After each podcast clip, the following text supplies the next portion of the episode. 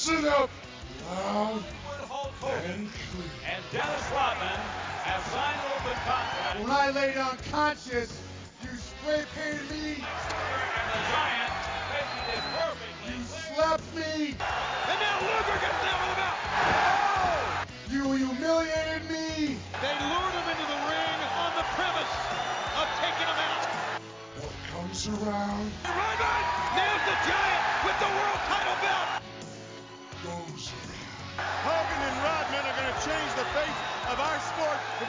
something about it right now. The giant is coming.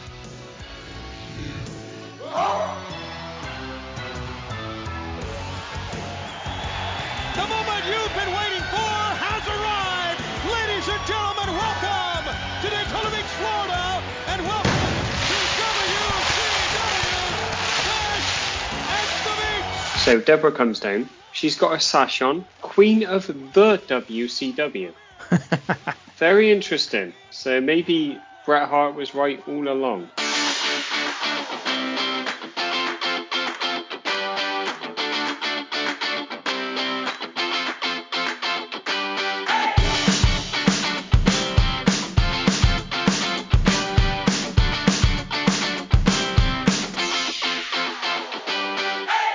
Again to the Random Wrestling Review. I'm Ben Spindler, and for the second week in a row on this podcast, we are getting knee deep, wading through the filth that was WCW as we cover Bash at the Beach 1997. Joining me today is old man Sam Kerry.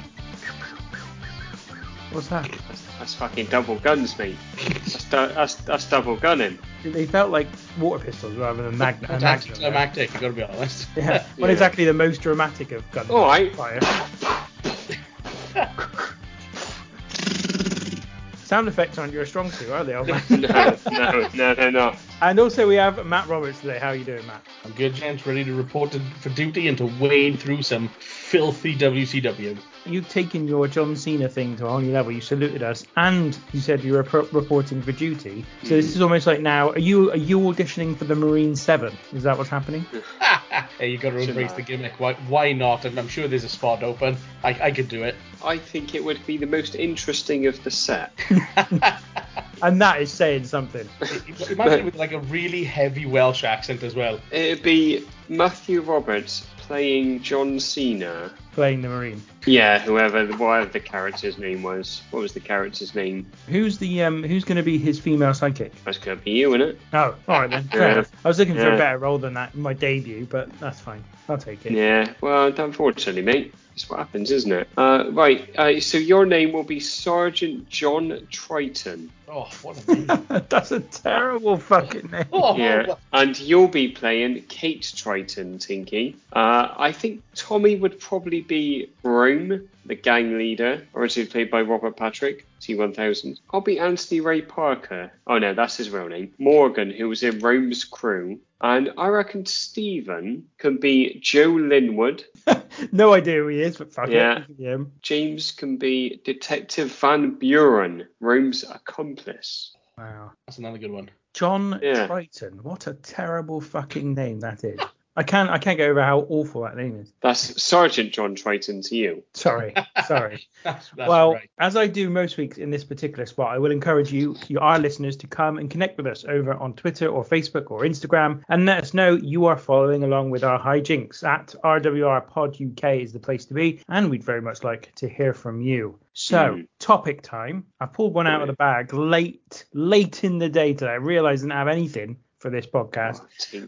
And then I thought, oh, this will be a tough one. This will uh, really test them. So, topic this week. If you could change one thing about pro wrestling in 2022 to make it more to your liking, what would it be? I'm gonna I'm gonna kind of send this out there, and having foisted this upon you out of nowhere, I'm now gonna give it to you, Matt, and ask you what you would do. Look at him, his face is like, why do you have to pick me? Oh, what a terrible way to start. Hmm. Oh. All right, all right, the, the listeners are going to be tuning out. They're, you know, got to put it over a little bit, guys. Come on. Okay, what a difficult way to start. Let, let me go. change it to that. that that's, That's better. better. For a thoroughly interesting debate, but what a difficult way to kick it off. One thing, ah, see now, it's hard for me to think of one thing in particular because there's a lot of things that I think that I've ranted on quite enough anyway, and it, it, might be I might be in danger of doing the same sort of thing. How about how about I go then? Because I figured you guys might be in a bit of a bind about this and need some thinking time. So I did come up with one thing as I was walking up the stairs about to log into this podcast. So my thing is improved, far far improved planning. Okay, it's not very sexy, it's not a very exciting thing to think about, but for me it's the key thing. So we've just, as we're recording this, gone past Money in the Bank, and a big part of what Money in the Bank sells itself on is its surprises. Um, there's usually a surprise entrant into the Money in the Bank. There's usually a Money in the Bank cash in, or there's a surprise at some point with the Money in the Bank cash in. The, the Rumble usually relies on surprises. There's usually a surprise at WrestleMania. There's all kinds of surprises. And the reason WWE relies so heavily on their surprises is they haven't fucking planned anything. They've got no plans whatsoever. So they just lean on the, oh, there's going to be a surprise on this next show rather than actually work a little bit to build a story, build a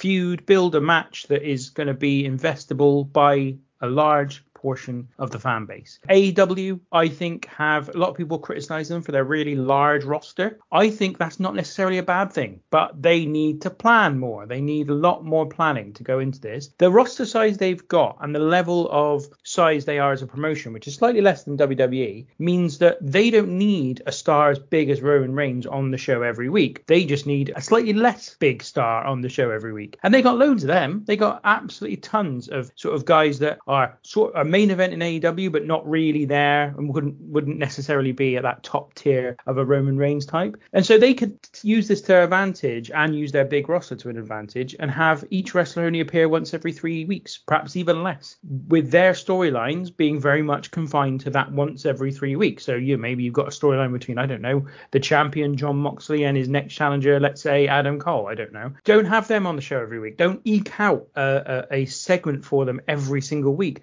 let them not be on the show for a couple of weeks because you don't need them on the show every week. Just come back to them every now and again. That way, no one would get overexposed. Everyone would stay interested in all the different characters that are involved. And as long as you gave them interesting things to do, no one would be upset that you didn't have them on the show every week. In fact, people would be clamoring to see them far more often. So for me, planning is the big thing that I would like to see. Much more of it in wrestling in 2022. Right, Matt, you've had plenty of time now. What is your one thing?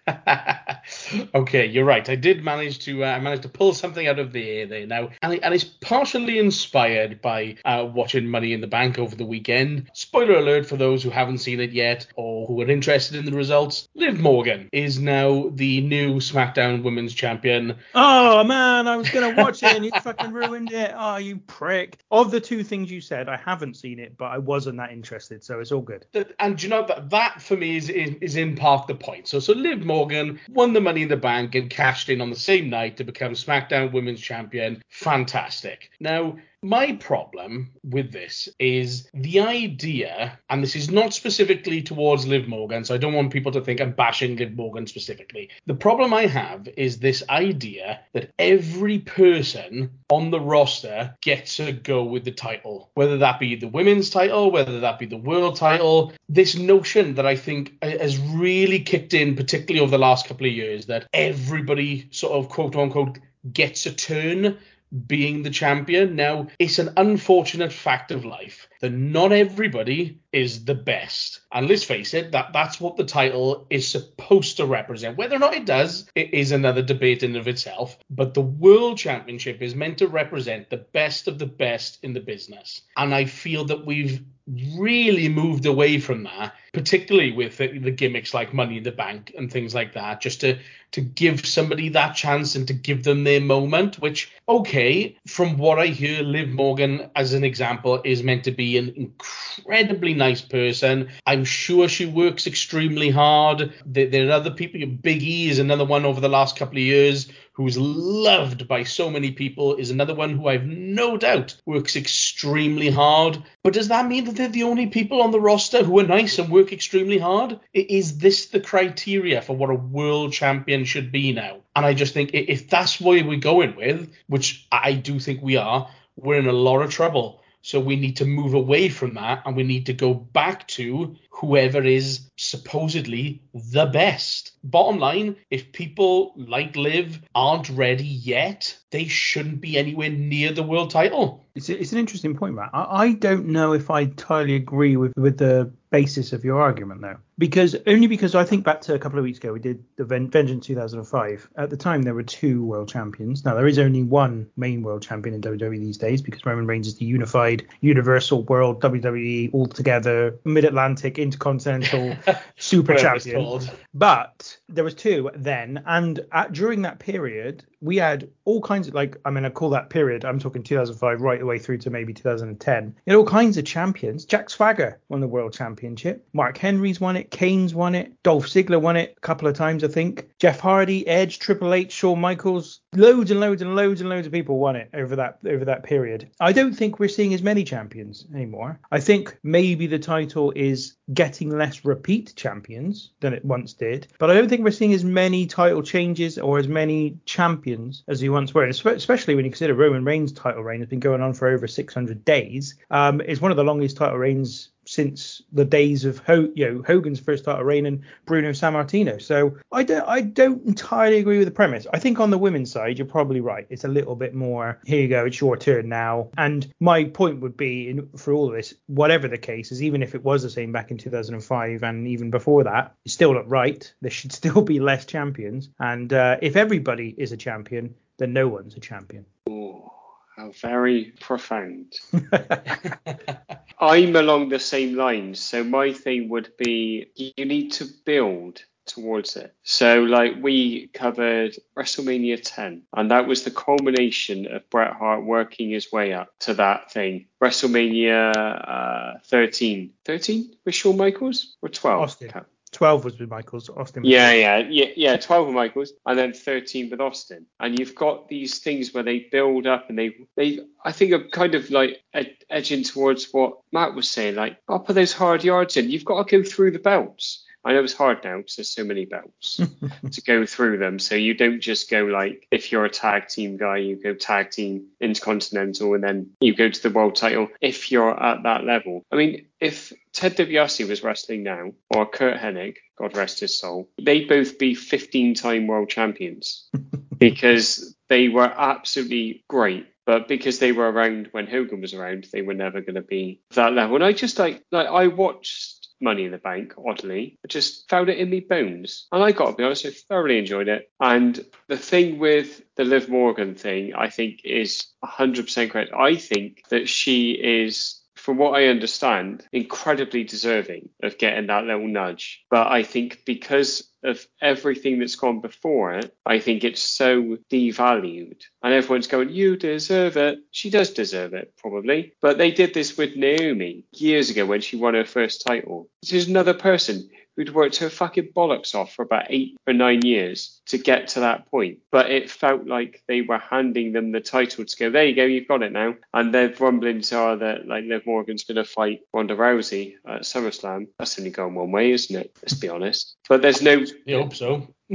yeah. Well, also if it doesn't, if Rousey doesn't win, then fucking make it something because they, I thought they did the the cashing quite well, but it was a little bit fluky as well. Like, I quite liked it because Ronda Rousey, they portray her as the baddest woman on the planet, so she couldn't come in, Liv Morgan couldn't come in and hit a move and then be done. But I think that's also the 50-50 booking, isn't it, of this whole thing that I think we're all talking about, is that there's no there's no commitment. They have major commitment issues. I think, unless you're Roman Reigns. And what I find as well is there's no there's no chase anymore. There's no excitement. I know Drew McIntyre was probably the last guy, and it was kind of whipped away from him because of the pandemic that happened. So he ended up winning the title off Brock Lesnar in the Performance Center at WrestleMania. But that was like the last time that they properly built to something, and it felt like they were going that way with Cody before he got injured. But two people in three years? Like, really? Like, you should be frothing at the gills. When we talked about WrestleMania 10, me and Tinky were almost in tears talking about it because it was so beautifully done. And it was just this build where they'd gone through it and it was just brilliantly done. And now it's just kind of, yeah, just kind of. So I think I'm kind of with both of you, like you said, Tinky, there's no planning. There's no, like, right, we're going to get to Mania to get to this. And then you're going to win the title. Like they did the one thing. Actually, I'm going to go back on myself a little. The one thing that they did very well was Bianca Belair because when she lost the title at SummerSlam, everyone lost their shit. She kind of went away, and then when she won it at Mania, it was amazing. It was a proper moment. It was one of the matches of the night as well, to be honest. Yeah,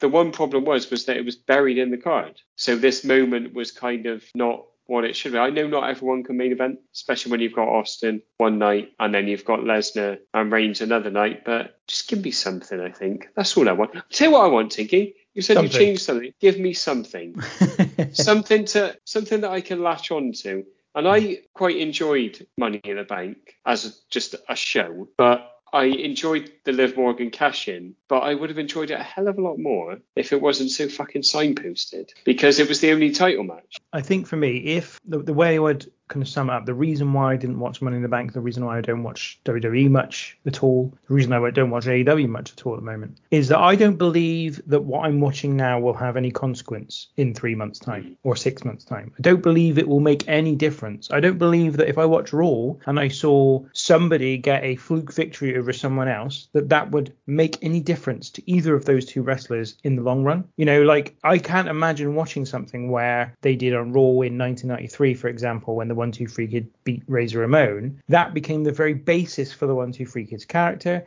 It became the reason hmm. Razor Ramon ended up turning babyface. It had really long term repercussions for both of those two people and for the, the the promotion as a whole because they were basically both sort of mid card, upper mid card guys. I don't have any faith that anything I watch on WWE or AEW television right now will have any long term repercussions for the future, and that's why I have no interest in watching it because what's the point if that's if that's the case? What is the point? Yeah, it was very. I don't know what how Matt felt about Money in the Bank, but like I said, I, I enjoyed it. But it felt very throwaway. And you've got Theory won the men's Money in the Bank, and Matt. Those people can't see Matt shaking his head, and he's right because he's nowhere. I know they've now got a year if they want to use it, but they won't. No. But it just seems so. It seems so shotgun. It's not even hard though. This is the thing. It's not even hard. All they have No. to do at a certain point is identify one or two people Mm. that they want to push and they're going to commit to over the course of the next 12 months. Now, that doesn't necessarily mean that it, at 12 months' time they're going to give them the title or in 12 Mm. months' time they're going to stop pushing them. It just means that for 12 months they're going to see what happens. Let it play out. Always book them strong. Always book them to look like they're progressing. Even when they lose, give them an out or have them against somebody that's perhaps a higher person than them in the hierarchy, if you like. So maybe let's say it's Austin Theory you're talking about, and you've planned to push him. He has a match against Randy Orton. Maybe he loses against Randy Orton, but he looks competitive in- in the match. Mm. That's fine too. But always make sure that they're in that kind of scenario. You don't have to do it for everyone on the roster. I accept you can't do it for everyone on roster. That would be really, really complex. Well, you could do it, but WWE would never do it because it takes too much work. But you could do it for just a couple of people and just make sure that whenever you're going to put them on screen, you go, hang on, does this match with our goals for this person, which is to always ensure hmm. that they're kept into a place where they're moving forward. They're going, they're continuing to be pushed up the card. And it's not hard. They've done it for years. I don't know why they can't do it anymore. No, I think they just um they just jump the gun, don't they? That's what they do. They just get so excited. Like, Well, they- also they get so excited and bored at the same time. Yeah, They yeah. get excited and then they go, oh, I'm bored of it now. I'm gonna move on, do something It's, else. it's a new toy for them to play with, isn't it? That, that, that that's all it is. That that's what theory is. There's so many things wrong. I mean, the the fact that he's just one name now as well, theory. Just what a stupid name. I I can't tell you how much I hate that name. If I were to say to somebody though, talking to a non-wrestling fan, hey, if you're this really cool superstar, he's called Theory. Who the fuck Mm. is called Theory? I, I'm gonna, I'm gonna, I'm not gonna stick up a theory, but I am gonna argue that that's probably always been the case. I mean, I've often thought about Triple H as a name and been like, that's fucking shit. That's a fucking shit. Think about what that name actually is to someone who doesn't watch wrestling. Triple H, and he's like one of the best ever. What? Do you know I, that that I know far more people who know and think of that as a cool name than Theory. No, I, I think that's just because they're wrestling fans. This is this is a ridiculous name. It's a ridiculous. it- it's it's really ultimately theory will be a good name if they present him and he becomes someone who feels important. It won't matter what his name is ultimately. I don't see any reason why they get to get rid of his first name though. It's a bit silly, but you know, never mind. Anyhow, let's move on to today's show that we're covering, shall we? Oh, because we are today. This is going to be interesting because I had I had fears all week that someone was going to watch the wrong show today. So So I am going to just check with you two that we are indeed reviewing WCW Bash at the Beach 1997. We are indeed. Thank God for that. Only because last week we uh, did a Great American Bash, and I thought, oh, both bashes could be a could be a problem, Mm. um, but wasn't. So it was all good. So, what were our expectations going into this one? Let's start with you, old man. What were you expecting? Honestly, Yeah, I thought this was going to be fucking awful. I thought this was going to be NWO all over the shop. This fucking shit NWO WCW thing that I never got at the time, didn't care about. I was expecting that, and I was expect I was expecting it to be sold out level, and I wasn't expecting it to be as bad as the show that you boys covered last week by all accounts. But yeah, I was expecting this to be fucking dreadful. Matt. mostly just a very NWO heavy show. And, and, and again, for me, a lot of this is sort of new territory. So I, I'd never seen the show before. Um, I, I've only seen bits and pieces of the NWO here and there. Um, obviously, heard this story and everything. So um, I was quite looking forward to this. Um, it, it sounded fascinating. I was somewhere between the two of you, so I had a little bit of trepidation here because obviously, as old, I think Old Man's concern was probably mainly coming from Sold Out 1997, which we covered in our second episode ever, and is still to this day one of the lowest rated shows we've ever covered. But I was like, they can't, they weren't all that bad, I'm certain. And the thing about the WWE roster is, at this time, is it's packed full of very good wrestlers. It's just I was never very convinced or confident that they would book those wrestlers in ways that would accentuate the positives of those wrestlers um, and put them in matches with people that mattered or people that fit their style basically. And so I was a bit like, I'm not sure what we're going to get here. It could be good, it could be very bad, and I'm not sure where how often WCW really hit the very good end of that spectrum because they were owned by a television network. They were very much more ce- centered around their television program. So the pay-per-views were much more I've always found to be a kind of afterthought. There always seems to be lots of nondescript, non-advertised, non-storyline based matches on the pay-per-views. And I'm like, why? Like you've got mon- you've got loads and loads of television time. Why have you never why have you never prepared seemingly to have a pay-per-view? So I was kind of with that, all that going on in my mind, I was like, this could be really bad. It might be all right, but I was I was concerned that it wasn't going to be very good. Mm. Let's see how it all pans out, shall we? Oh yes. So, talking points. What do we want to pull out of Bash at the Beach 1997? Um, why don't we start with you, Arman? What was your talking point? Well, it's, it's difficult, isn't it? Because there's the obvious, I don't really want to go for. You the never go with obvious. the obvious. You never go with the No, obvious. Even no, though, well- even though, can I just say, even though that was the whole point, the design behind doing the talking Yeah. points was to pull out the big things straight away. Old man's like, no, I'm going to go for the the guy who was backstage chatting to fucking Buff Bagwell in the background of another shop for a second. I'll tell you what, Buff Bagwell sorely missed on this card. but but that goes for every card ever. Now the reason why is because we've got a second half to do yet, and we don't want to blow our load in the first half because that's happened to the best of us, hasn't it? So I'm gonna go. Oh, see, you kind of touched on this, Tinky, but so mine is a, a general point about the whole show and the bar the main event. I have got no idea why. Well, to be actually, you know what? I include the main event in this as well.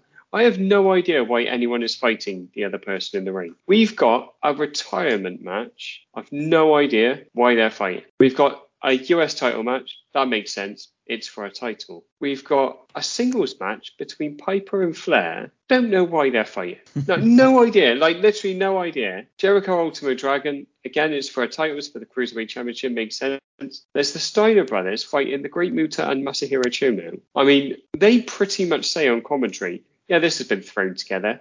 and there's a six person tag match with some luchadors. Again, I don't know. There's nothing kind of feeds into what we were talking about. Like, I need something. I need something. It doesn't matter what it is. It could be a load of shit. Chris Benoit and Kevin Sullivan, who fight in the retirement match, could have been fighting because Chris Benoit blew off in Kevin O'Sullivan's face. in fact, I think that's what happened.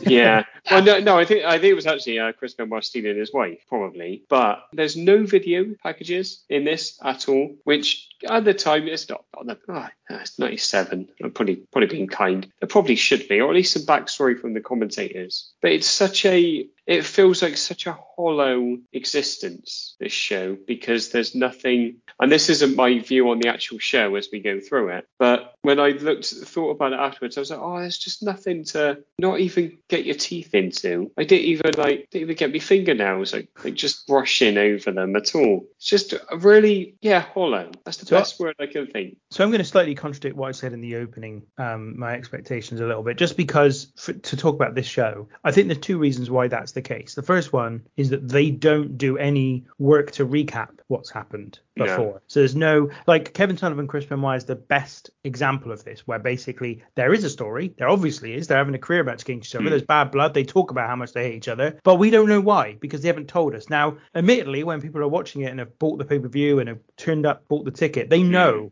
what's going on. So they don't Yeah. need that background. But we really could do with it. And I think it's perhaps one thing that WWE do really well throughout their history. And it is important because at some point you're going to sell this on VHS, you're going to sell this on mm-hmm. DVD. And so just for that reason, it does help if you've got that background so that you know, you know, where this is in their story. So that's one thing why it feels like there's not a lot hanging off this. The other thing I think is that WCW at this time very much did and were able to live off the fact that the NWO storyline was there just chugging away in the background. So you could have hmm. any match between any WCW guy and any hmm. NWO guy and it be part of a very much wider storyline. So that's the other side of it, I would say, is that th- those are the two reasons I would argue perhaps that's happening here. But it definitely, if you're coming at it cold and you don't know the hmm. history, you don't know what's gone on, it is a bit of a like, well, why is anyone fighting anybody? Mm. Did you want to go into then, seeing as it's kind of linked to this, the Chris Benoit Kevin Sullivan match? Yeah, let's get into that classic. So Kevin Sullivan and Chris Benoit face each other in a retirement match, which goes for 13 minutes or just over 13 minutes. This one uh, has a bit of a busy ending, so forgive me if I get any of this wrong. Effectively, what happens is that Kevin Sullivan is attacked, turned on by his corner person Jacqueline, and uh, we don't know why. I didn't really understand why. She hits him with with a big old wooden chair. Benoit then hits a flying headbutt for the pin. After the match, Jimmy Hart, who is the manager of of Kevin Sullivan apparently, tells Sullivan that he let everyone down and Sullivan then pushes him over. Now, oh man, you were talking about not really knowing why the match had, was taking place. I'll give you some of the background, and Oh, you may know, you may know some of it. Um, so effectively, Kevin Sullivan was married in real life to a woman who is Nancy Sullivan, who would then go on to be Nancy Benoit. So what had happened is Kevin Sullivan was the booker, one of the bookers of WCW at the time. He'd booked a feud between himself and Benoit, and he'd booked his wife to leave him for Benoit. And to sell the storyline, because Kevin Sullivan was very old school, he arranged for and told Benoit and Nancy Sullivan to legitimately live as if they were husband and wife because he wanted the the kayfabe storyline to feel really real. What do you know? Art imitating life. They did actually end up having an affair, and Nancy Sullivan left Kevin Sullivan for Chris Benoit, and that's this feud is the culmination of that. This match, sorry, is the culmination of that feud, which actually included that very real issue that was going on, and it was actually just to build on that a bit more. One of the main reasons why in 2000 Chris Benoit left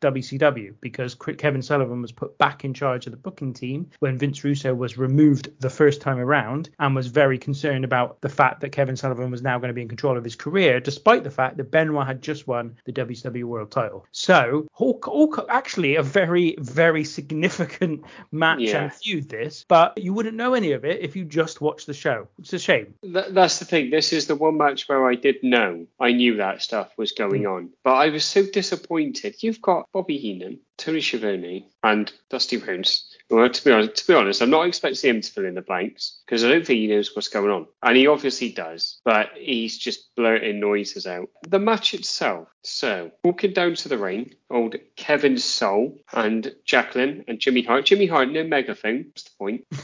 like, like he is a megaphone. That's all he is. He didn't have Oh. a funky jacket either, did he? No, he did, which oh, Ben Matt was fucking fuming about. And he wasn't air thrusting either with his back to the camera for an uncomfortably long time. A bit strange, but yeah. So Kevin Sullivan tries to hold Jacqueline's hand a couple of times. And Jacqueline pulls away both times, and she's like narked off. And it's like, I already know how this is ending.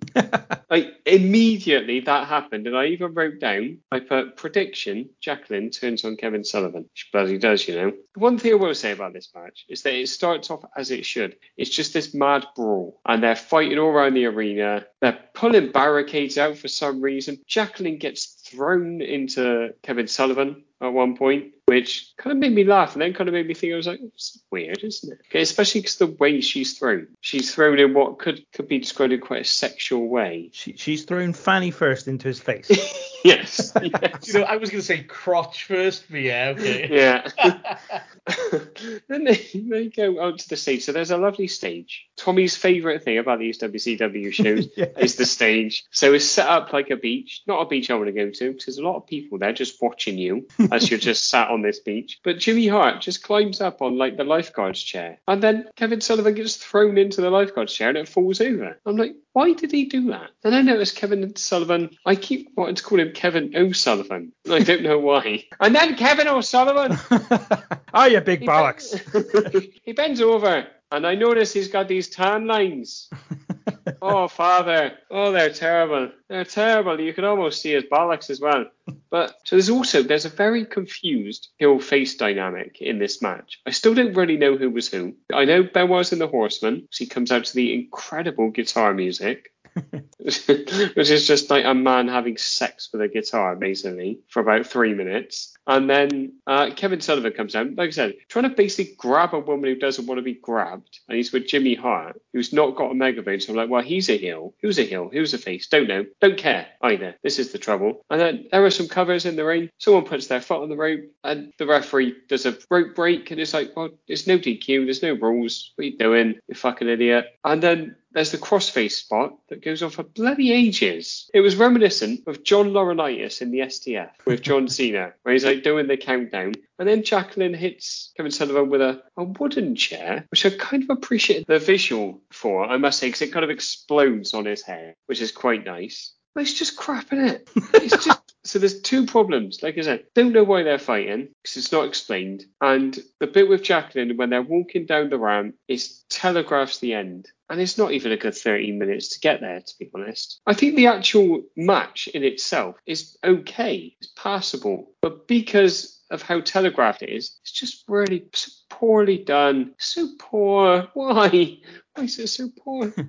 Man, what did, did you what what is it so poor, or did you think it wasn't so poor? Well, all I can say is here enters the polar bear. Yeah.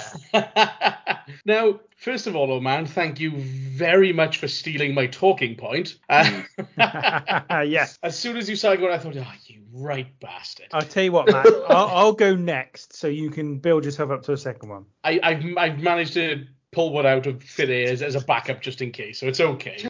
I was going to say that that fucking thin air's putting some work in tonight, isn't it? this match for me was probably the most fascinating thing on the show. Now, in terms of the story itself, I was in a position where I knew a little bit about it. Having watched the Chris Benoit DVD many years ago when it came out, and this was partially discovered on there. And I found it fascinating then, and I still did now. So I, I had a bit of an idea what was going on, so that was quite useful. The bit for me that I found particularly fascinating about this match is the fact that they beat the piss out of each other. Now, I can't remember the last time watching any of these shows that we've done. I can remember two guys working quite as stiff as this. For me, this really made me sit up and take note almost straight away. It, it was one of those moments where the match kicked in and I was like, oh shit, right, okay, here we go. Because they immediately started beating the piss out of each other and continued to do so for the duration of the match. Now, in terms of the quality of it, it, it wasn't it, it wasn't the the sort of best match you've ever seen or anything like that, but it felt personal and almost to the point of I, I you know I'll admit I wasn't quite sure. Is it personal in the sense of is this pure storyline and they say let's just go a little bit harder at each other, or is this you know legit? These two guys are pissed at each other and they're gonna fucking take liberty liberties in the middle of the ring. So that really made it quite interesting for me. So the the fact that they went at it that much, I mean, it was great. I mean, the the, the sort of the whole thing with, with Jackie turning on him, yeah, okay, I was like, okay, well, that, what's that about? But like t- towards the start when they were messing around with the guardrail and like they really were whipping each other into that thing, and it, it just it, it stood out for me more than almost anything else on the show, just for pure intensity alone. And not that I want to put any praise, um, for obvious reasons, on onto Chris Benoit, but my God, that that was a guy who knew how to work an intense physical style. I feel like in the context that you're talking about, you're okay to give Benoit his flowers. We've done that. We're not condoning what happened in any way, shape, or form. If anyone is listening thinks they are, that's their own fucking agenda, to be honest. Yeah, so I won't worry too much about praising his in ring stuff. If you praise his murdering, that would be very different. Did, did you know you know what'll end up happening? You know, there'll be some absolute crazy loon who'll start saying Hall of Fame, Hall of Fame again, and I think, oh, Yeah. oh, fuck off, man, come on. But yeah, like I said, yeah, in, in terms of context of this, as, as you know, hmm. in, in working in this match, th- yeah, th- th- this was good. I'm going to be on the side of the polar bear on this one. I thought this was really quite decent. I really quite enjoyed it. There was something really fascinating about it, but I wasn't. I wasn't so caught up in the oh they're really being stiff and oh is this really personal. I just thoroughly thought it was a very personal match in terms of the way they played it, and I thought yeah I think this is really good. Maybe I was watching it with the benefit of really knowing that story a bit better, although I was a bit confused as to why the why the woman wasn't there at all. But overall, I thought it was really decent. It felt like it was important. The fans definitely made it feel important. I loved all the shit when they went into the uh, over onto the stage and into the beach. I, I thought it was great. I thought it was just chaotic. I love the fact this is a no disqualification match, and I love the fact that they don't stand on ceremony here. Kevin Sullivan's like, now fuck this. If it's no disqualification, I'm going to have my two guys down with me, help me beat this Mm. guy up. Why wouldn't I? Right from the start as well, not just when I need to, when I'm desperate. No, I'm just going to have them help me all the way through. And you know what? I thought if you're going to allow into outside interference as part of a no disqualification, then that's what you would do. If you've got some mates, you would get them out there. Why the four horsemen didn't come to help Benoit, I don't know. But ultimately, I like that element too. So for me, this was a really decent little match. I think the same as well as you, Matt, that it is not the best match you'll ever see, but perfectly decent for a mid card match in you the middle of this show. It's probably the first match that's got any element of that personal storyline that personal element to it. And it was really yeah i really enjoyed it. So i am on the polar bear side. I can't believe it. It's crazy God, stop the press. You'd never hear that, and, pro- and probably never will again. Well, we'll see. We'll see. Who knows? So yeah, fascinating. My talking point is going to be about the main event, and it's going to be just how over the NWR, NWO are, and how hot this whole thing fucking is. Mhm. So I get to the main event. There is over, I think, just over half an hour left on the the clock of the show to go. And I know what the main event is. It's Lex Luger and the Giant, the Big Show, against Hulk Hogan at 45 or whatever he was at the time, and Dennis Rodman, a non-wrestling basketball player. And I'm thinking, 30 minutes for this? I can't believe I'm going to have to sit through this. And don't get me wrong, the the action wasn't great, but my fuck do those fans love this. They absolutely love every second of it, and they do, in fairness, the wrestlers a great job of Mhm. keeping the intensity, keeping the heat. They delay Dennis Rodman's first interactions in the match, where so when he comes in, there's this big, like, audible sound of anticipation for him to get in there and have his bit. He does a bit of nothing for a minute, and then he does a hip toss on Luger, and the place goes mad for it. But then Luger, shock beyond shock, is massively popular and manages to pull out two or three hip tosses of his own, and the fans go mad for that as well. I was just like, this is crazy. I don't, I do, don't understand how they've managed it. But you know, for me, it was again another example of where if you want a successful wrestling promotion, actually good wrestling is not at all important to doing it. All that you have to do is get a hot product with great stars and great characters, and you'll and you'll manage it. And I don't think this is a great match by any means. I really don't. But given the who was involved, it was very, very passable. And I could not believe that after what I don't know how long this match goes on for. It's 22 minutes. This match. It's won by Lex Luger and the Giant when Luger manages to gets Hogan in the torture rack and Hogan submits. He then gets Rodman in the torture rack and he gets Randy Savage at ringside with Hogan and Rodman in the torture rack too. And Luger, unbelievably popular, unbelievably over. Everybody's over in this match. It's, it's insane. It's an, it's an insane thing and it's an incredible testament to what you can do if you've got a really hot product with a really over angle storyline, whatever you want to call it. And that's what the NWO was. And it, it was the first time when I really felt just how phenomenally hot this storyline was. because there's no other way this would have been a good match. I agree completely. You took the words right out of my mouth when you finished up then, when you said that this is the first time that you can understand why it was so hard. This is exactly it for me. It's, it's just everything. it, you get buffer time. So Michael Buffer's there. He did, gives his little preamble, which he likes to do. So he refers to Ruger's Ruger. Who's he? Ruger. uh, Lex Ruger's Rack of Doom. I was a bit like, come on, mate. But the big thing for me in this match is Hogan. He puts a fucking shift in. Hogan in this match. So, like you said, Tinky, he's at the start, he's pretty much taking the punishment. He's having a classic Hogan match, really. He's taking the punishment, then he gets the comeback, and then he tags in Rodman. But he's talking Rodman through everything that he's doing. He's just putting a a shift in. He taps to Luger as well. There is no reason for Hogan to be the one that taps out here. You've got a non wrestler basketball player who, by all rights, looks like, because of his slighter build, when he gets in the torture rack, it looks bloody horrible as well. Because he's so long, it looks like he's proper wrenched him. He can tap him out and no one will bat an eyelid. But now it's fucking Hogan. Hogan's taking Hogan's doing the job. Hogan's doing the job. fucking hell. But yeah, Hogan's fucking hell, mum. He made that fucking cunt tap. he got his he's, he's on his bloody massive rack.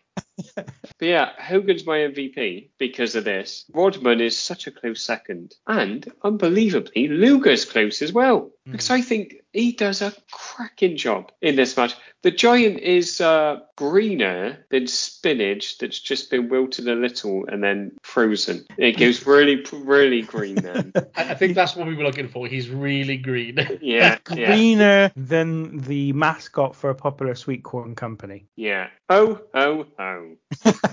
Green giant. a- yeah, and he is a green giant. Two-time WCW heavyweight champion at this point. Yeah. Wait, I knew I knew he'd won it in his first match, so I knew he was a winner. When they said two-time, I was like, "Fucking shit in it!" And I had to wake me mum up again. Fucking hell, mum.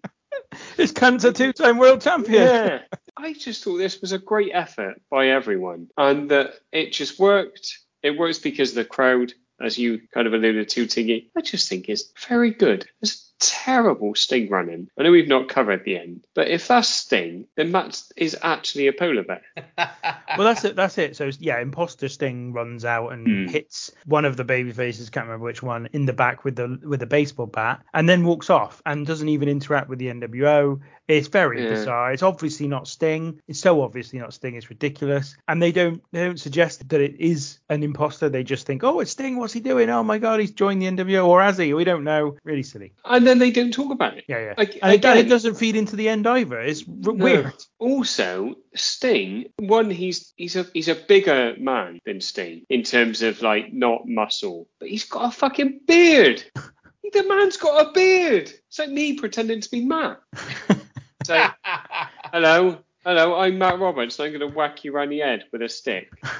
Tinky, is that all right? In fairness, though, in fairness, that's Sting's thing, isn't it? Throwing the baseball bat around. What's Matt's thing that you need to do badly? Is it is Uh, it is it come up with wrong opinions? Oh How wow. did I, how did they know you were going there? Fucking hell. Right. That's- Um, Matt, Matt, what did you think of the match? Oh, well, I mean, f- first things first, I can't believe that I had two talking points ready and you bastards have stolen the both of them.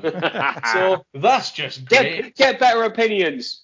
So I now have managed to try and find a third one, which I'll come up with in a minute. Do you know what? Until I mention my talking point, no more fucking talking points. that, that's how it's going to go. Right. This match, what, what I wanted to talk about in terms of it was the absolute awesomeness of one Dennis Rodman, who is my MVP of the night. Now, I'm going to be upfront about it right from the start. I did not enjoy this match. It was incredibly plodding. It was very slow and incredibly basic. Now, just because I didn't like it doesn't mean that the crowd didn't eat up each and every single thing that they did. And by design, by the looks of things. You know, the, the fact that they were building constantly to Rodman coming in and, oh my God, he's done a leapfrog. Crowd goes batshit. Oh my God, he did an arm drag on Lex Luger. Crowd goes batshit. Every single time he did something, not only did they care, but they cared to a massive degree. And Lex Luger was very close as well to be to potentially being my MVP of the night also because of how unbelievably well he sold the selling from Rodman and how pissed off he looked every time the Rodman got the better of him. So Luger also absolutely awesome. Hogan, Hogan was Hogan, absolutely fantastic in this match as well. I, I, do tend to agree with the old man in that the Giant was is kind of he's a bit of an afterthought really in this. It, it's I think he was there just to be just to be the large just to be the large giant basically. Yeah. That, that, that, that was his role. Hey, you're a big bastard. Stand in the corner and look intimidated. I'm sure you can do it, and he did. Oh, you, you know what? I can actually. Oh, oh, sorry, sorry, sorry, the Giant. so even he played his role to exactly what it needed to be. Like I said the, the match as a whole, I, for me, it, it was far too long. They easily could have cut this down. It it didn't need to be that long, but again, like I said, the the crowd completely ate it up and loved it. I, I don't know. Like I know that Dennis Rodman worked with him a couple of times. Was this the first time he worked with them? Yeah. So, yeah. yeah. Okay. Yeah. The, the, this this showed because I mean my God was he over? Um, you know, with the crowd, which, which was crazy because I mean they, they, were cheering like hell for him when he did his thing, and then they were back to booing him because they're thinking, oh shit, he's the heel, we're meant to boo him. Mm. But yeah, the, the, this was in terms of what it was was good. So got to you know got to give them all their flowers for this. For me, this is what wrestling. I, you're not going to like this, Matt, but this is what wrestling should be. This was the optimal amount of wear and tear on these guys' bodies for the absolute maximum effect. All wrestlers should be trying their best to do as little as possible and still get a reaction, and they don't do much but what they do is phenomenally well received. It was phenomenally commercially successful. It was everything. It basically achieved everything it set out to achieve. And for that, it's if I was to score things on a much more pure basis, I'd be giving this like 10 out of 10 because it is absolutely phenomenal from that perspective. I understand though, we're looking at it through that critical artistic perspective, if you like. And if you put the mute button on this, you'd be fucking bored tear to tears because it is incredibly plodding. But my God, they get the most out of it. And also, uh, there's another thing I wanted to say here. So this is actually a build for Lex Luger, this match, more than anybody else. Luger obviously makes Hogan submit. Luger then would later go on to win the world title, not long after this, and then lose the title back to Hogan at Road Wild oh, at the oh, next pay per view. But this was kind of Hogan's summer program, as with Luger, really. And so that's why Luger's so over. So again, here you've got the NWO, this super hot thing, and it's Luger who's the benefit of it on the babyface side because they've put him over as the main man who can challenge Hogan for the belt. Who would have thought that when we talked about WrestleMania 10 and the fact that he mm-hmm. had effectively been out populared, if that's a word, by Bret Hart, who wasn't at that point, neither was really a big, a huge star on the level of sort of certainly this sort of perspective WrestleMania 10 being one of the least successful commercially uh, WrestleManias. And they don't, during this year, they barely put any world title matches on their pay per views. In fact, Hogan barely defends the title. He's the champion nearly the whole year. I think he defends it like four or five times, handful of times all year. And they don't need to. They just don't need to have the title on the line in the main events of their pay per views. People are buying this shit no matter what they put on. And I like that. I really like the fact that they don't, they had the confidence to not put lots of world title matches because because it's such a cliche now. I think nearly every major pay per view ends with a, mat- a match for the title. Don't think you need to do that. Going back to what we were saying at the start, you have some planning, if you have a little bit of imagination, you can you can do so much more than just constantly put the title on the line and that be your main event. And I just again I liked it here. I like the gumption to just say no, we're just going to give you a tag team match. It ultimately actually means nothing. It like it doesn't actually mean anything. There's nothing on the line. There's no number one contendership on the line. It's not like there's a tag team belt involved. Yes, Dennis Rodman's there, but there's nothing on the line. But my God, fans are into it. They're invested, and it's mm. very, very interesting. Very interesting indeed. So, Matt, finally we come to you and uh, your third choice talking point. What have we got? uh, I, I apologize in advance if it sounds like I've had to scramble to death to try and find a third one, but believe it or not, I did. But in hindsight, I'm actually kind of glad that I picked this one because it's going to be quite uh, interesting compared to what we've literally just talked about. My sort of talking point is the Lucha six man tag, which for me was the match of the night you may be surprised to hear. And as we've talked about before, that that does tend to be my sort of style of wrestling. And for the most part, I say I say for the most part, in terms of what I tend to look for, that's the type of thing I quite enjoy more than anything else. Now, that being said, I, again, I, I thought this match was absolutely fantastic. However, I felt it was a little bit too much it was it was a little bit overindulgent. Okay, there were some amazingly good high spots in there, some really good, you know, sort of dives over the top and things like that, which were absolutely spectacular. And I apologize in advance because it was so fast paced, I didn't have a chance to take out anybody's names. I'm sure it was Juventud Guerrera who went so high over the top rope on one of the dives, legit scared the crap out of me. I've never seen anybody go over the top rope that high. I thought that was incredible. But yeah, th- this was one of those where I'm going to liken it to a really good dessert. But it, it was just way too much. And it You was know- and it was midway through the meal as well, which is very strange. yeah, well, just if you think of this match as a dessert, and that you know, a really nice bowl of ice cream, but somebody just put far too much chocolate sauce on it or strawberry sauce, whatever the hell you like. It was way, way too much of that now, because as we just sort of talked about in, in terms of you know what you said, Ben, about you know the the main event being basic and things like that, and, and it did work, you know, 100%. You know, for what they were set out to achieve, it worked. For me, where I tend to enjoy my pro wrestling is a bit of in between these. I think if if, this man, if this six man tag and this main event somehow had a child and met in the middle, this would be the type of thing that I would typically look for mostly. But yeah, like I said, as a match, I just thought it was great. If you're gonna compare it to something modern of today, I think you could quite comfortably turn the TV on, watch NXT or or something like that, or you know perhaps even AEW maybe. Um, certainly something on the Indies and see almost exactly that match today. So for me, that really resonated, and it's why it's my match of the night. So I will run the match down because you obviously failed to take all the names, so that's a big bit of, bit of a problem. too, too, too, too many names. There were too many names. It was too fast paced. Go for It's, it. e- it's easy, mate. It's Juventud Guerrera, Hector Garza, and Lizmark Jr. defeating La Parca, Psychosis, and Villano 4. The end comes when Hector Garza pins Villano 5, who had already had replaced Villano 4 earlier in the match after hitting a missile dropkick and a standing moonsault. Oh man, what did you think of the match? Wasn't it? like, like uh, I, I, I gotta be honest, this ain't for me. There is no selling. I have so much respect for the way that these guys can move their bodies. I trip going up the stairs every now and then, and these guys would jump up the stairs. But this just is not. It's not for me. They start off quite slowly, and I'm like, ah, this is nice. Mike Tenay does a lovely explanation of the rules. So he's it's a six man. So what happens in the luchador rules is basically if someone gets knocked outside, goes on the floor, someone can just come into the ring. That's lovely. Well done, Mike. Iron Mike, he gets called. Yeah. Don't get called the professor. and also, that's Mike Rotunda, isn't it? Come on. Yeah, it's a bit strange. I thought I thought they got their mics confused.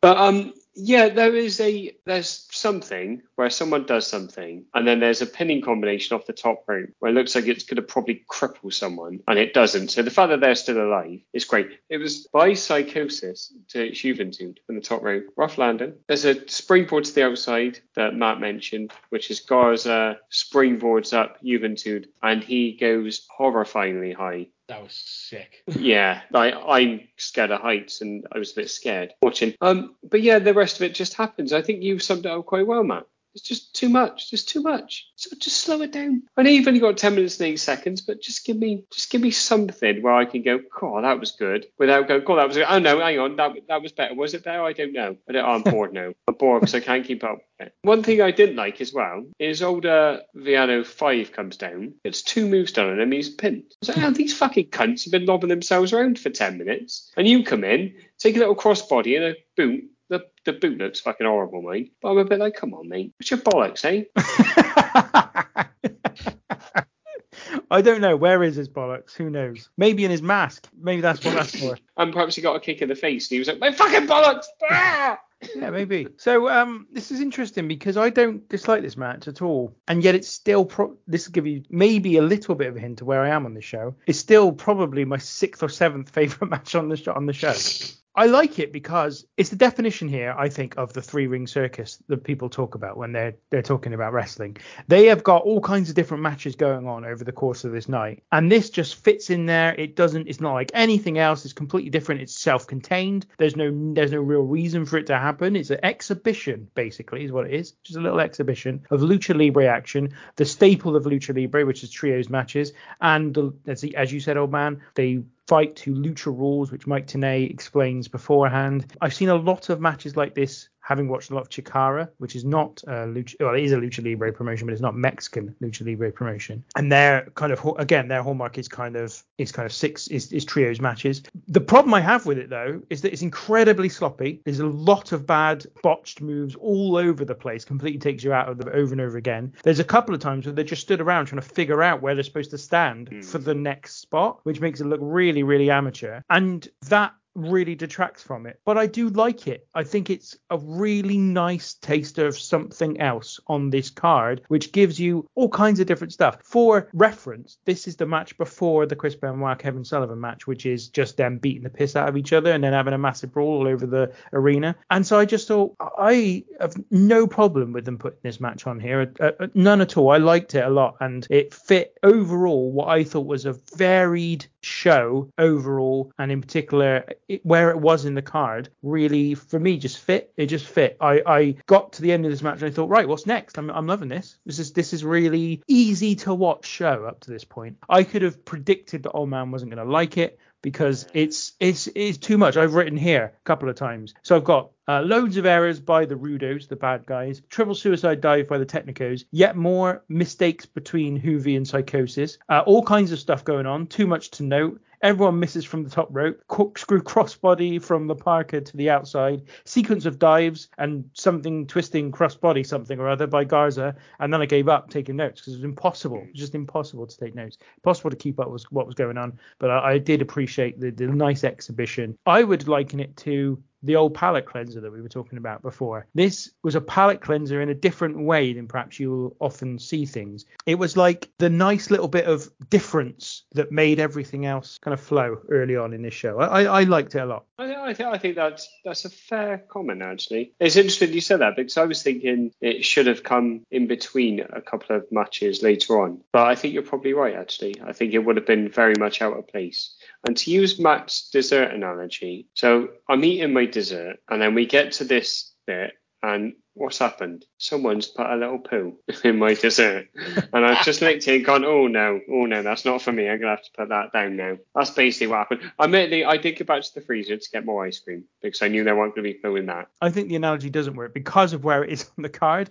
It's not a dessert, and if it is, then it's before the main course, which is really strange. And also, it's after some kind of a amuse bouche, followed by a steak, followed by the fish course, followed by dessert, and then you go on to the another main course. See, I I actually think so. What Matt's got, so this is the fourth match on the card. So he's got the bread, he's got his starter, he's got his main, and then he's got his dessert. That's what he wants. That's what he wants. He wants a four match card. Unfortunately, there's six other courses after that. Well, that, that's it. What he didn't realize is that he's in like Casamia or something. yeah, that's There's a it. good chance you could possibly ignore the second half anyway. So Oh. Well, we've we've already done the main event, so you can't ignore that. It's, it's already out there. It's already on the show.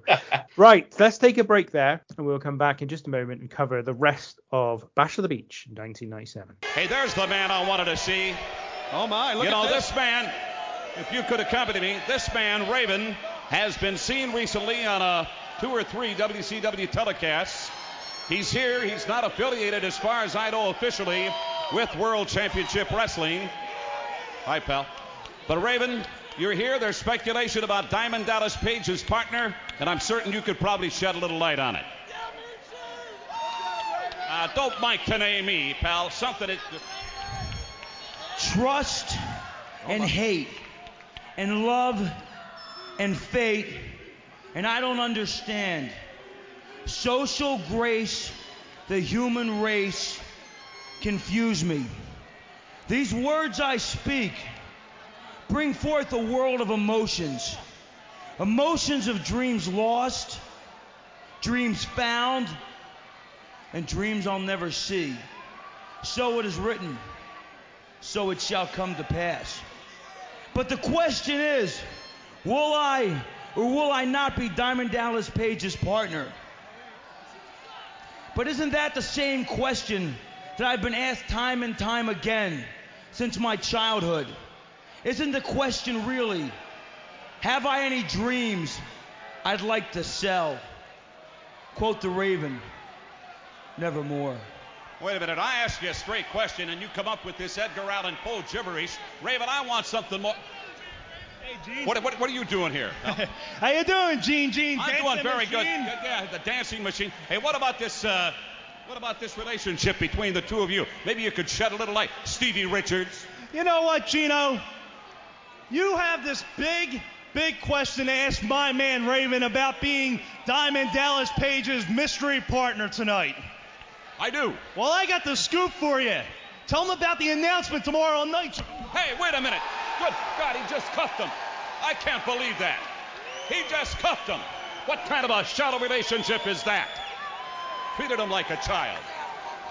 Okay, so welcome back. Now, the Bash the Beach starts with a video package showing Lex Luger cutting a promo on the NWO and Giant doing the same after a beating by Hulk Hogan and Dennis Rodman. Loads of footage from Nitro and whatnot. Our commentary team for the night, the main commentary team anyway, because Mike Tenay does join them intermittently through the show, is Tony Schiavone, Dusty Rhodes, and Bobby Heenan. Schiavone suggests that tonight's main event could be the biggest match in the history of the sport. They also wonder who will be DDP's mystery partner in a tag team match that he's got coming up in the show. We did touch on it briefly earlier, but do we have any additional thoughts on this commentary team, Schiavone, Rhodes, and Heenan? I thought they were okay. No better, no worse.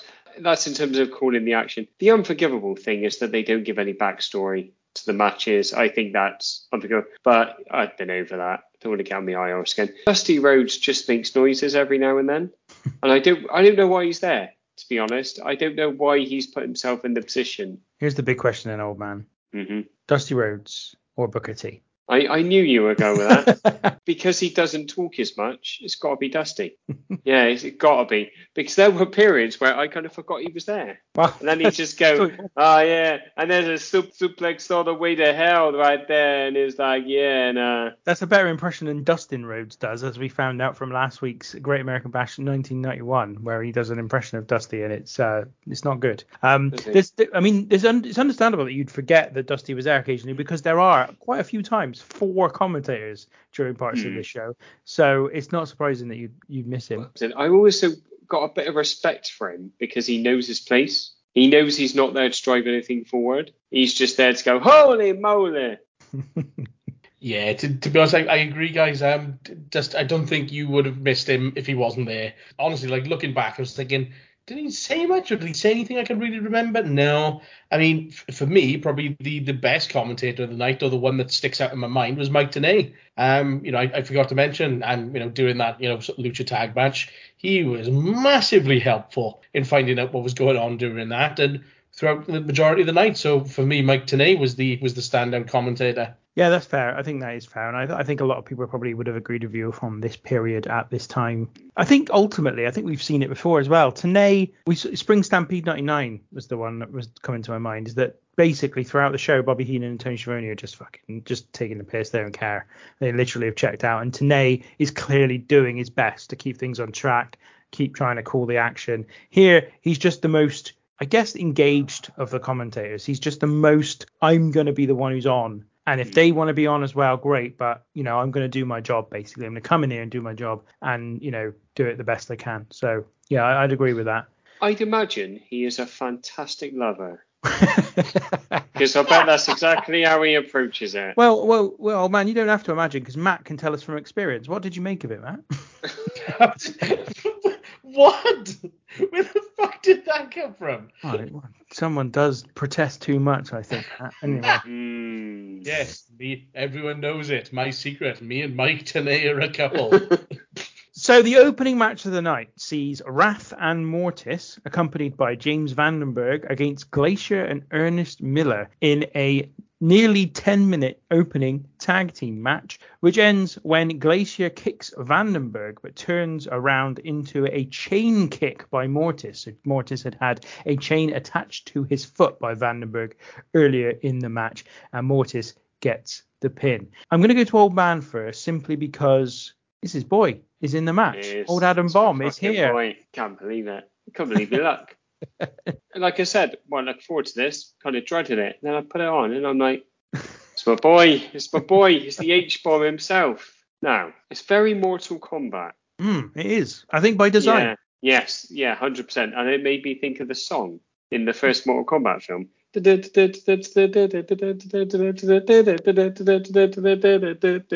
Mortal Kombat over and over again.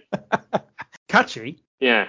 So my boy, my boy Wrath, this match, you know what? It's not too bad. It's absolutely fine. Given the talent, I know I joke about Adam Bomb. He's fucking shit. He's not good. Glacier, David know he is. Ernest Miller, if he's not sodomizing, no, no, that was that was the Norman, Norman Smiley, wasn't it? It was Norman Smiley.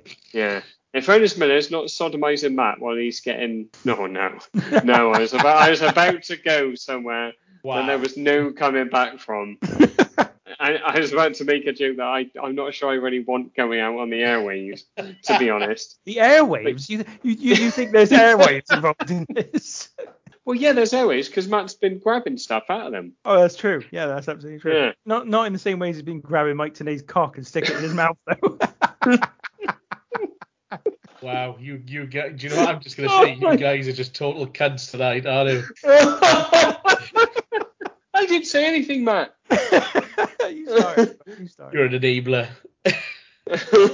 anyway, Adam Bomb, Wrath, puts on a reverse Boston Crab. He does. which is the weakest looking move I think I've ever seen. He's just holding his ankles. Poor Glacier. I mean, he can barely move. He's in agony. And then, uh, oh, Mortis. Who's Chris Kanyon, isn't it? Yeah, Kanyon. Yeah. Yeah. Who better than Kanyon? Mortis. That's who. But yeah, this is, uh, to be honest, that's the only note I've got about the Boston Crab. Because it just, there's nothing to this, is there? There's punches, there's some kicks, there's a couple more punches, then another punch, and a couple more kicks.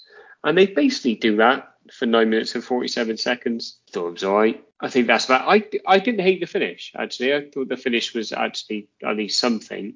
But That's all you want, apparently, old man. Something. yeah, just what that's it. This is probably, and I wrote this down, and I don't think I'm joking either. I think this is the best I've ever seen Adam Bomb work. It's very clean, nothing exciting. It's nothing flashy, let's be honest. His middle name's Emmett. Like, he's not going to be flashy, is he? But yeah, yeah, alright, isn't it? I'll tell you what it was though. It was a weird way to start a card. I hmm. thought. Matt, what do you think? Was it all right? Yeah, that, that, that's probably yeah okay. It, it, it was all right. Yeah, I mean it was it was neither spectacular nor really shit. um, there, there was some decent things going on in here. I mean, but one of the early things that, that Hey, I hang on, Matt, Matt, Matt. We're talking about the rest of the match, not your night of passion with Mike Tenay.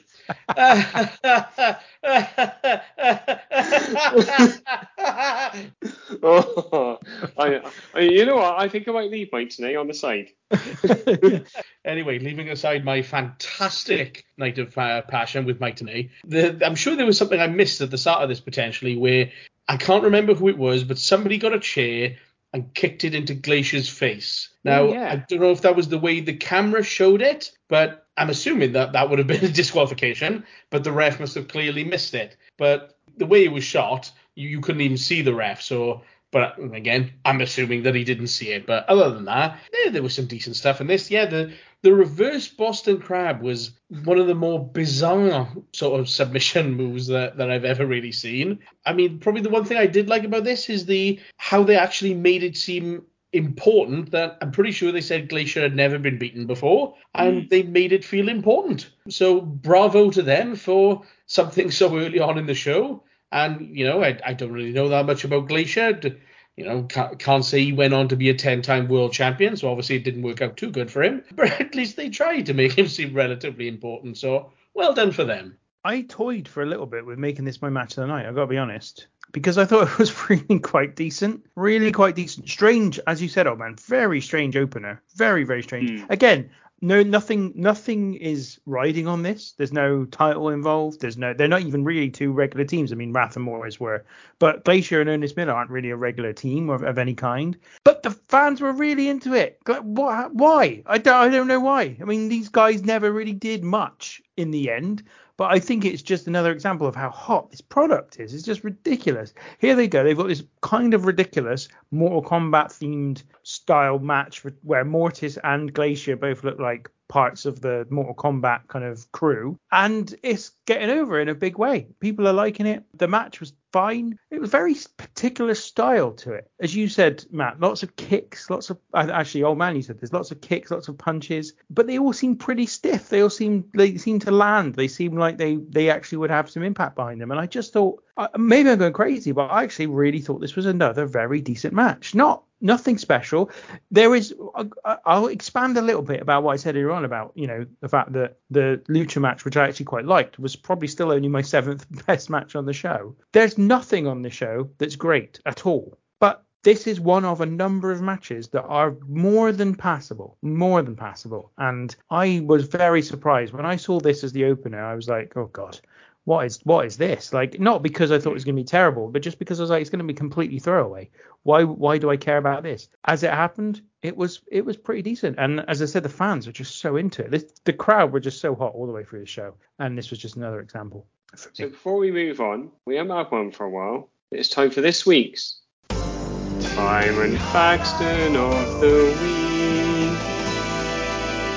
On May 25th, 2019, Glacier made an appearance at the debut pay-per-view for All Elite Wrestling Double or Nothing. He took part in the Casino Battle Royale, being eliminated by MJF. Byron Saxton of the Week. I've got a little Byron. If I can stop you there, Tinky, it's time for another. Byron Saxton of the Week. Uh, he, being Glacier, obviously, because he's now my new hero, uh, auditioned unsuccessfully for a part on Walker, Texas Ranger back in 1997. Byron Saxton of the Week. I've got a little uh, Byron Saxton of the Week for you, old man, um, because. You're absolutely right. You haven't done a Byron Saxton of the Week for a number of weeks. I did about four last week, though. did you? yeah, I did. There were a lot. yeah, I did loads. So, uh, you know, it's nice to hear it come back from the real originator. I think that's gimmick infringement. It is, but then saying that, I left your voice on all the jingles. So, you know. oh, that's lovely. So after this one, after this match, backstage, DDP answers questions to people on the internet with someone, some guy doing the typing for him. We don't really hear much about That's this. So but... weird. It's so 1990, isn't it? definitely. Then we get match number two, which is Chris Jericho versus Ultimo Dragon for the WWE Cruiserweight Championship in a match that's just under 13 minutes. The end comes when Jericho goes for a powerbomb. Dragon reverses it into a pin, but Jer- Jericho then reverses that into another pinning combination and gets the three count. Uh, after the match, they shake hands. Jericho, the winner. Uh, Matt, what did you make of this one? I think you may be surprised to know that I like this one. I, I, think this was uh, when I looked at um, what was it. Well, I didn't really look in advance of what was on the card, but when I saw that this was coming up, I thought, oh, good. This should be an interesting one. Now, it was good. It's funny that you mentioned earlier, Ben, that there was quite a lot of botches in the sort of Lucha Six Man. Now, I didn't notice a lot of them because I felt it was, or not that I didn't notice them, but I felt that the match was so fast paced it didn't matter as such. It just it was gone and done in an instant before you didn't realize what had happened. They were. I felt that I could recognize more botches in this one than in that one because there was one or two in this that I really noticed and really sort of stuck out for me. Maybe because it was a little bit slower, perhaps. I mean, it, it was still a really good match. Got to got to give both guys credit. I was really looking forward to seeing this one because I haven't seen a lot of Ultimo Dragon before, so I was really excited to see this right off the gate. You know, th- there was some really good suplexes in here. There's a lot of dives back and forth. I really miss Jericho's sort of old school power bomb spot, um, which is great. Wish he still did it. The finish kind kind of came a little bit out of nowhere for me, but it was it was still good. Like I said, quite early on, it was a lot of technically sound. It was a lot of reversals and a lot of counters. Sometimes it took, it was a little bit hard to keep up with. But yeah, this, this was um this this was a pretty good match. One one that was one of the better ones on the show. Yeah, I agree. I quite I agree with what you said, Matt. I think Tinky was nodding as well about the few missteps. There's a few little missteps in this, and they are far more noticeable, I think, purely because there's only two people in there rather than six bodies just flying around for no fucking reason. Are they luchadors? but yeah, they start off lovely.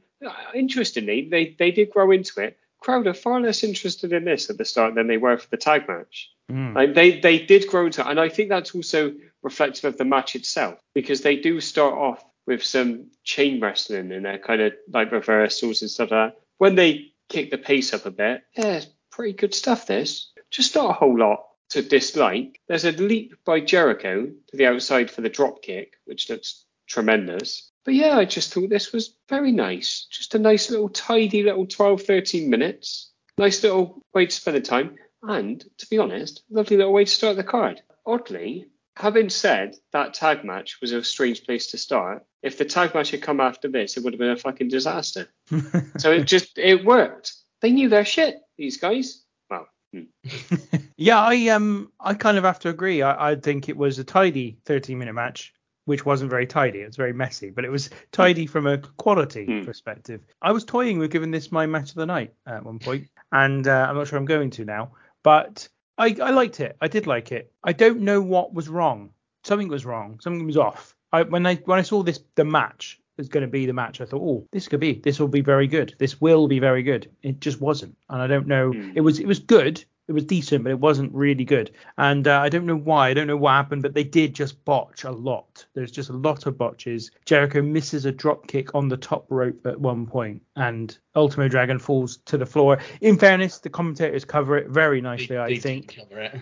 They covered it as if Ultimo Dragon was jump, jumping off to avoid the drop kick, and that's why Jericho missed, which I thought ultimately fit perfectly. So I'm I'm not going to argue with it too much. But then there was other botches later on, which were just a little bit more noticeable.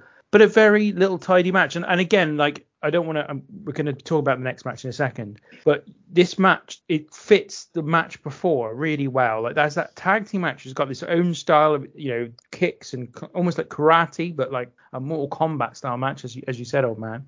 Then this, which is like a straight cruiserweight match, really Jericho playing a straight baby face at the time. And then after this next match, you get the Lucha match. Then you get the Benoit Kevin Sullivan match, and like it's just really nicely varied. There's just a mm. great amount of variance in the first five matches here, to the point where they're all a little bit different. There's all they've got each a different reason to happen. So there's some form of feud clearly between Mortis and Wrath and Glacier and Ernest Miller. There's a title match, Jericho and Ultimo Dragon.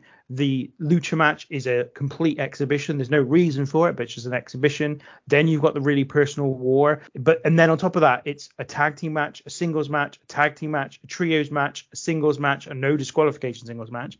It just I just really found it kind of if if all shows were like the first five matches on this card, I would still be watching wrestling regularly hmm. because it was so varied. It didn't matter that there wasn't anything superb quality. It was just so passable. It was so watchable. It was easy to just sit down and go, "Oh, this is something a bit different." Don't and and not worry too much about how amazing it was. It was just such a fre- breath of fresh air this this opening first half of the show. As I said, nothing hugely brilliant, but just everything fine. Everything just really really quite easy to watch. Next up, Gene Okerlund talks about the hotline and hypes up the Who is DDP's partner of all everything. I mean, Mean Gene is one of the great interviewers in wrestling history. A fucking waste on this show. I was angry. I, I was angry that the second time he's fucking flogging this fucking hotline. We already know you ain't getting fuck all because DDP's said what a bag of shit is, basically. Oh, just like fucking have him interview someone. Also, break up the matches because there's a point when we get later in the card where it's just like match, match, match, and it's like oh, ah, ah, ah, ah. so that luchador match only better. well, and on this occasion, Gene Okerlund does attempt an interview because he walks down the aisle and goes to speak to Raven, who is sat in the front row alongside Stevie Richards. He asks Raven whether he can tell him who DDP's partner is. Raven then recites a poem and gets philosophical a bit. Then Richards talks a bit, says there is an announcement that's going to happen tomorrow night on Nitro, and Raven hits Richards to stop him from talking about it. And that's the end of the promo. I thought this was all right, actually, given that they're kind of introducing Raven and they're kind of making him this kind of, for me as well, there's something about Raven. I've often criticized the kind of mysterious type characters in wrestling because there's nothing behind them. It's just they're mysterious and that's it. We're just expected to be content with the fact that they're mysterious and there's nothing else behind it. There's nothing but behind that initial mysteriousness about them. Raven's gimmick wasn't the same. Ravens had a lot of context, a lot of content behind it, a lot of backstory. They really, both ECW and then WCW, did some work to really establish who Raven was, what the mysteriousness was about him. It wasn't just that he was mysterious. There were reasons for it, and there was things that that meant he did, and ways in which that affected other people. And so for me, the Raven character is an amazing character, and I I like this. I thought it was an interesting way to to introduce him, someone they hadn't fully introduced at this point. So something I've never been more convinced of is listening to Raven's promo. I was thinking, I bet any money Bray Wyatt has modelled half of his career promos off of Raven. That's the first thing that immediately sprung to mind. I was thinking, God, he's taking notes of this guy. I guarantee it. I think Raven's infinitely better than Bray Wyatt, infinitely. Yeah, Um, and, and he was great, and I agree. But never mind. Didn't get didn't get to the same level as Bray Wyatt, unfortunately. No, but he also did. Uh, Bray Wyatt didn't play Johnny Polo. That's true. I mean, Yeah, so it was kind of swings and roundabouts, isn't it? can't argue with that. Manager to the greatest tag team of all time, the Quebecers. Right. Next up is the Steiner brothers against Masahiro Chono and the Great Muta. It's a 11 and a half minute tag team match, and it ends with what I can only call one of the most crazily dangerous moves I've ever seen in my life. Rick and Scott Steiner hit a Doomsday Device DDT on Muta and get the pin. So basically, Rick, I think he's on Scott's soldiers or maybe on Rick's shoulders, can't remember which one. But basically, the other one then DDTs uh, Muta off of him, and it's a float over DDT as well. It's not just a straight one. And yeah, it's it's mental. It looks fantastic though, uh, and that's that's the match. Old man, thoughts on this one? Well, to be honest, that is the match. Because I'll be honest, we got eight minutes into this. I was like, I can't believe it's happening. We're going to get a bad Steiner Brothers match. Because just, there's just nothing, there's nothing to it. So- just as the Steiners are making their entrance, there's a camera on the beach that goes towards them. It's got a little plastic ca- uh, plastic crab attached to it. And we kind of topped out then. I was a bit like, well, is it going to get any better? And it kind of doesn't. I feel like they don't they don't mesh very well these two teams.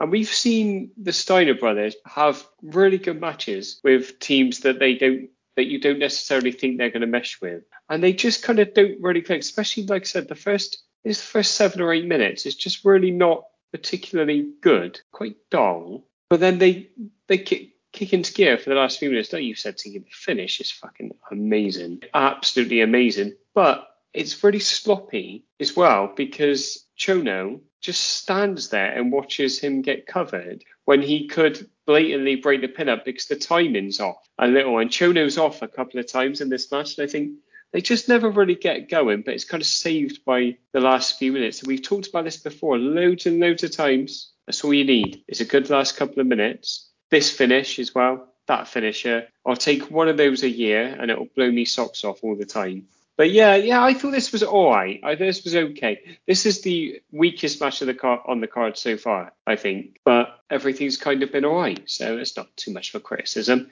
I'm sorry, Steiners. yeah, yeah, you should be. You should be. Matt.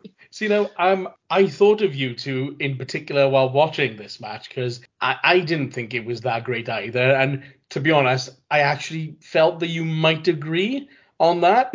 Um, and I know how highly you regard the Steiner brothers, so I did feel a little bit bad for you both. But yeah, I mean, It's it, very sweet. I, I know exactly. Um, they tried. It took a little bit too long to get going. There was a bit too much posturing earlier on. I, I found um took it took a while to get into it. When they did get into it towards the end, where Scott Steiner I felt came into his own a bit, um, it it started to get a bit better. I I, I do agree with the both of you in that that finish, bloody hell. I mean. You don't often see finishes like that in that in this time scale. Hell no, you do see finishes like that? You know, you don't see stuff like that that much today, I think. And to the point of I had to rewind it to watch it, and I, I very rarely when I'm watching these shows, I just like to watch them all in one go. Very rarely do I stop and rewind. That I did because I thought, what the fuck did they just do? It was so inventive and so creative, and it, you know, it was so well and safely executed as well. They get a round of applause for that. Lovely. That was awesome. And if, if it wasn't for that, this match would quietly slip away into the history books. but that finish saved it.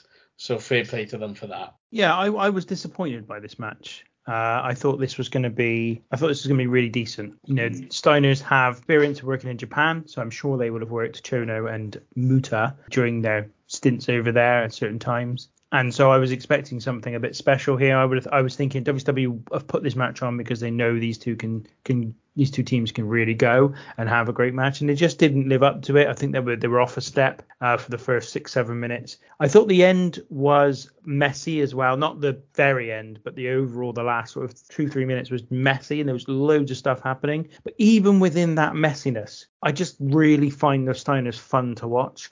They're like belly to belly suplexing people all over the place. There's a fucking brilliant Hurricanrana from um, I think it's Muta at one point. Steiner does the old Frankensteiner as well. It's just it, and that's just an amazing move. Like he's so big and he still does it and it just looks like devastating. So even though it was really messy and it was hard to see what was going on because they were all involved, I still love watching them because it just I love them throwing people around. It just I find it Mm. absolutely fascinating just to watch. They, I don't think I've seen a match where it's been a complete match, i.e., it's been just 25 or you know, 15 minutes of a really great tag team match. All we get with them is these sort of moments, like five, six minutes of really decent stuff, but it's just really fun to watch because, especially for their time in American, North American mainstream pro wrestling, there was just no one who did what they did. They just were, they stood out so much. And again, going back to what I'm talking about, the way this show played out, like this came after the Jericho Ultimo Dragon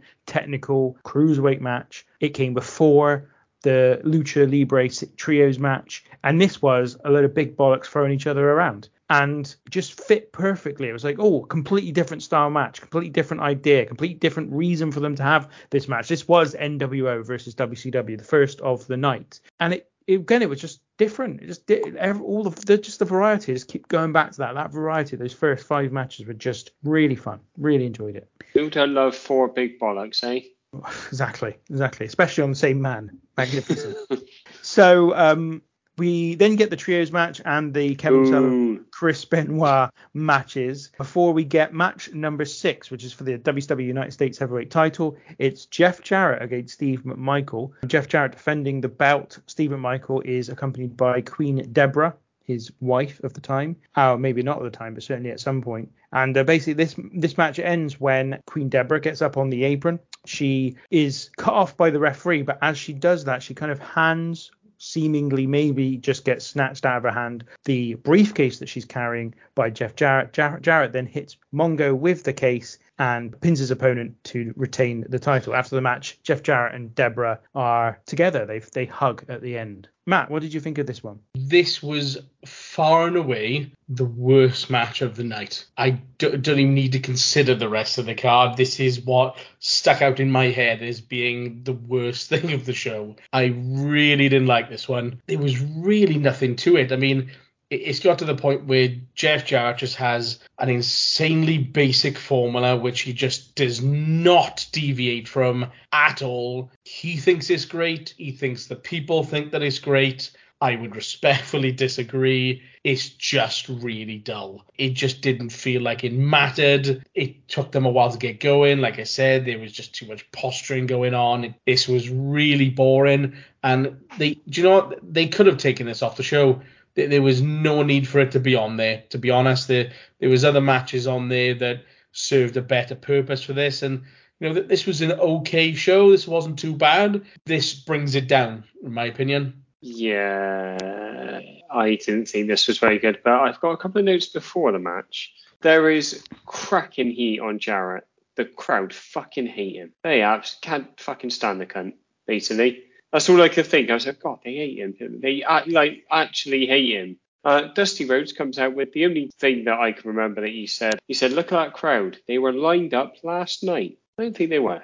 I, I think there's zero chance that they were lined up last night. Only six and a half thousand of them there anyway. I actually think that the major problem with this match is Steve McMichael.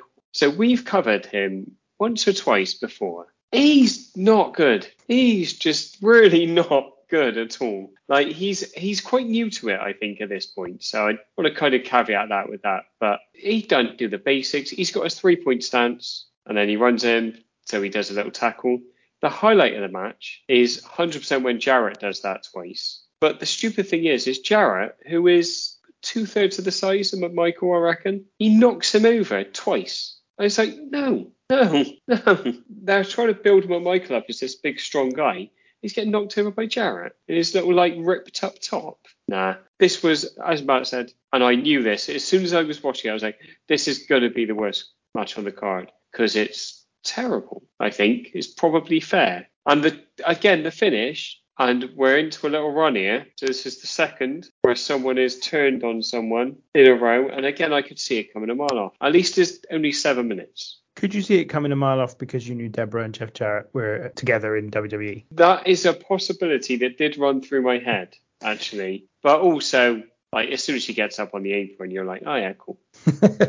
I agree with you. I think this probably is the worst match on the show. There's one other match which I think is is contending with it for that crown, and we'll get to that. But I didn't hate it, and it's interesting, Matt, that you picked out Jeff Jarrett because I'm with old man. If if this is a problem, then it's Steve McMichael's problem. As much as I dislike Jeff Jarrett, I am with you. I'm not a fan of Jeff Jarrett, and you're right. He has a formula that he sticks to and does not deviate from, and it is dull, and I do not care for it. But Steve McMichael can't wrestle. Steve McMichael is, as old man said, I think he's been wrestling for less than a year. They've only got him as a star because he used to be an NFL player. That's it, uh, and not not just an, an, an ex NFL player in the way that a lot of former wrestlers are, but an actually notable former NFL player was one of Lawrence Taylor's cornermen for his match at WrestleMania 11 main event. It's just a bit of nothing really, but I didn't mind it. I just thought, you know what, is the shortest match on the show, and that's fine. And that, and, and to be honest, I don't need it to be anything. It's fine. It's done. It, I wasn't. I didn't Mm. find it offensively bad or anything. It was done and dusted. It was okay. I was actually expecting it to be worse, given it was Steve McMichael. Um, so yeah, I'm fine with it. I, I didn't I didn't dislike it, but you, you're right. It's probably the worst show on the on the show, worst match on the show.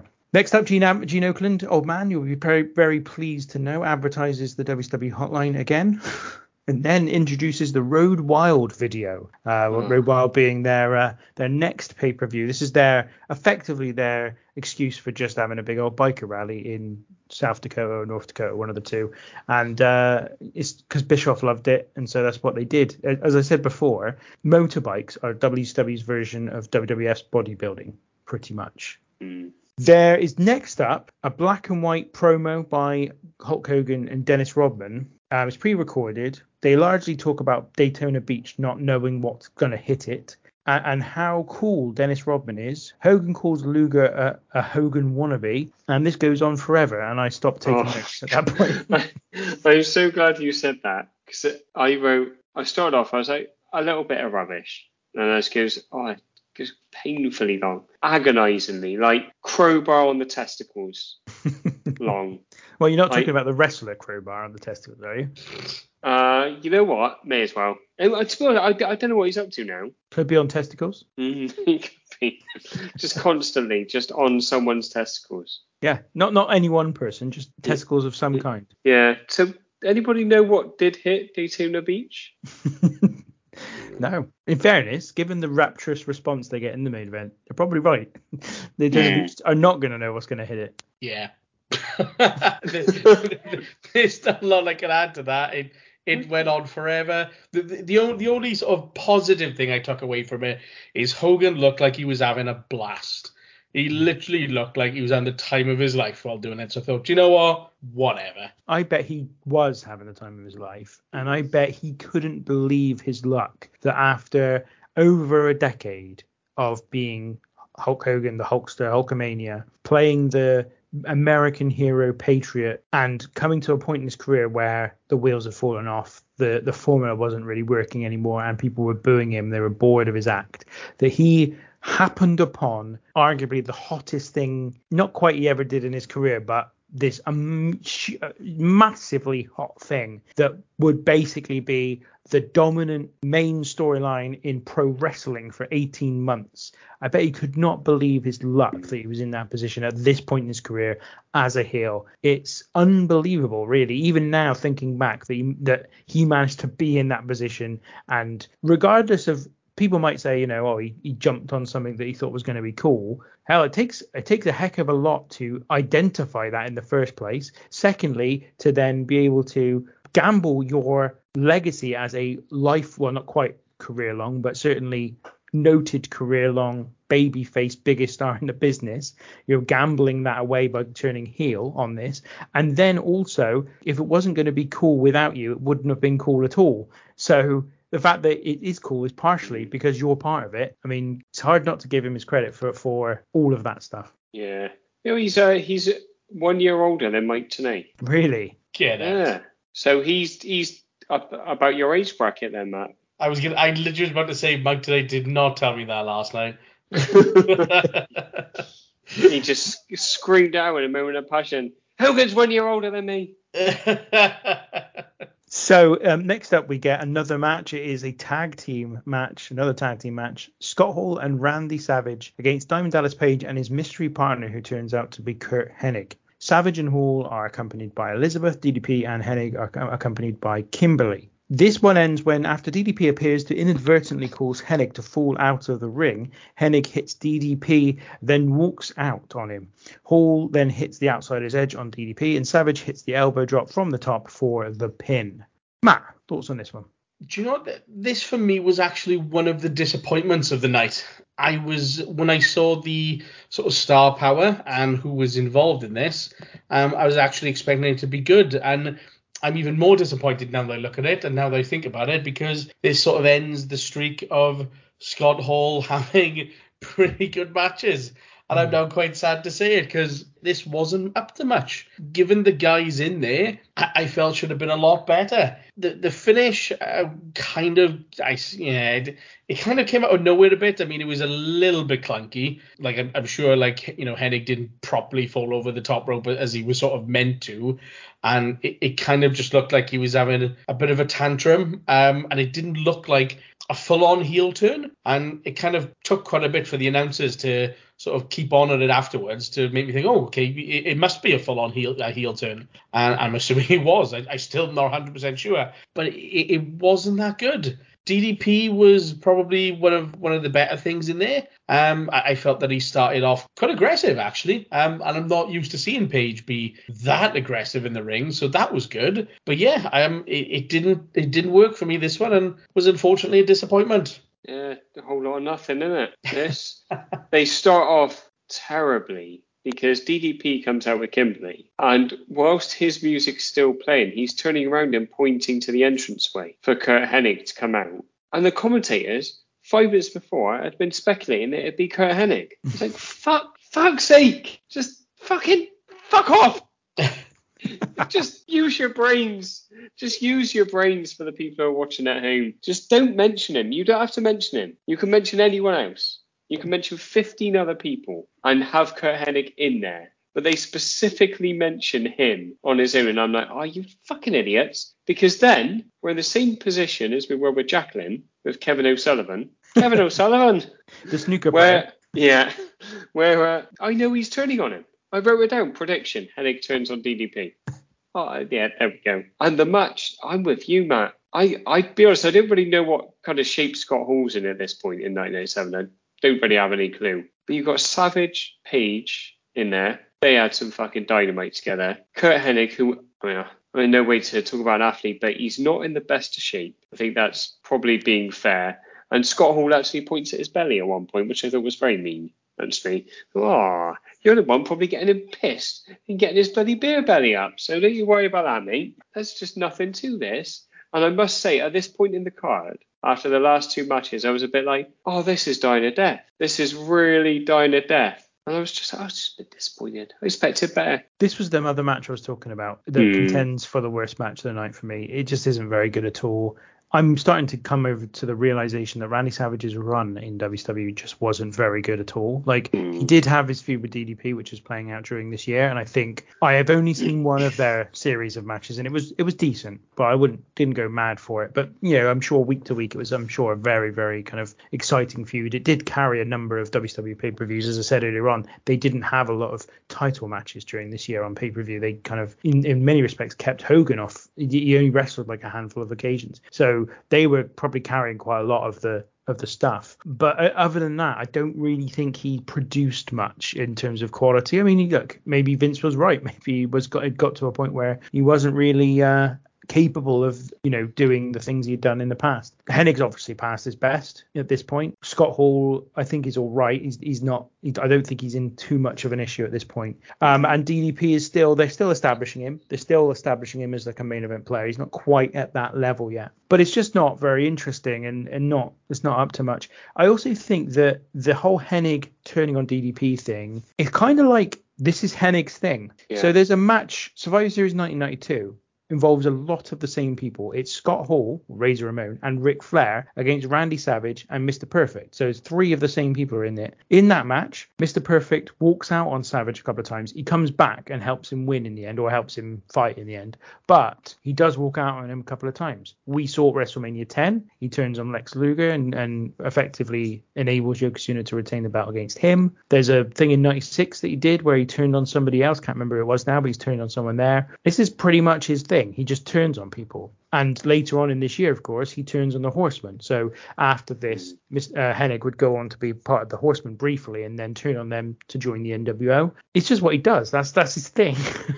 and so in that respect, I didn't mind that part too much because I thought, well, you could argue that he's just the guy who doesn't get on with people very well, and that's why he's walked out. But I mean, I was I was reaching for anything that that made this um, decent because yeah, it, it was a real waste, real disappointment and uh, not up to much at all, which was a shame. I also had there was some fear in me at this point. So my horror that this was going to be horrendous as a card kind of dissipated that first five matches. I was like, you know what, it's going to be all right actually. And we had these two, so Jarrett and McMichael, and then the tag match. Now I know what's coming after this, and I'm I'm scared at this point, lads.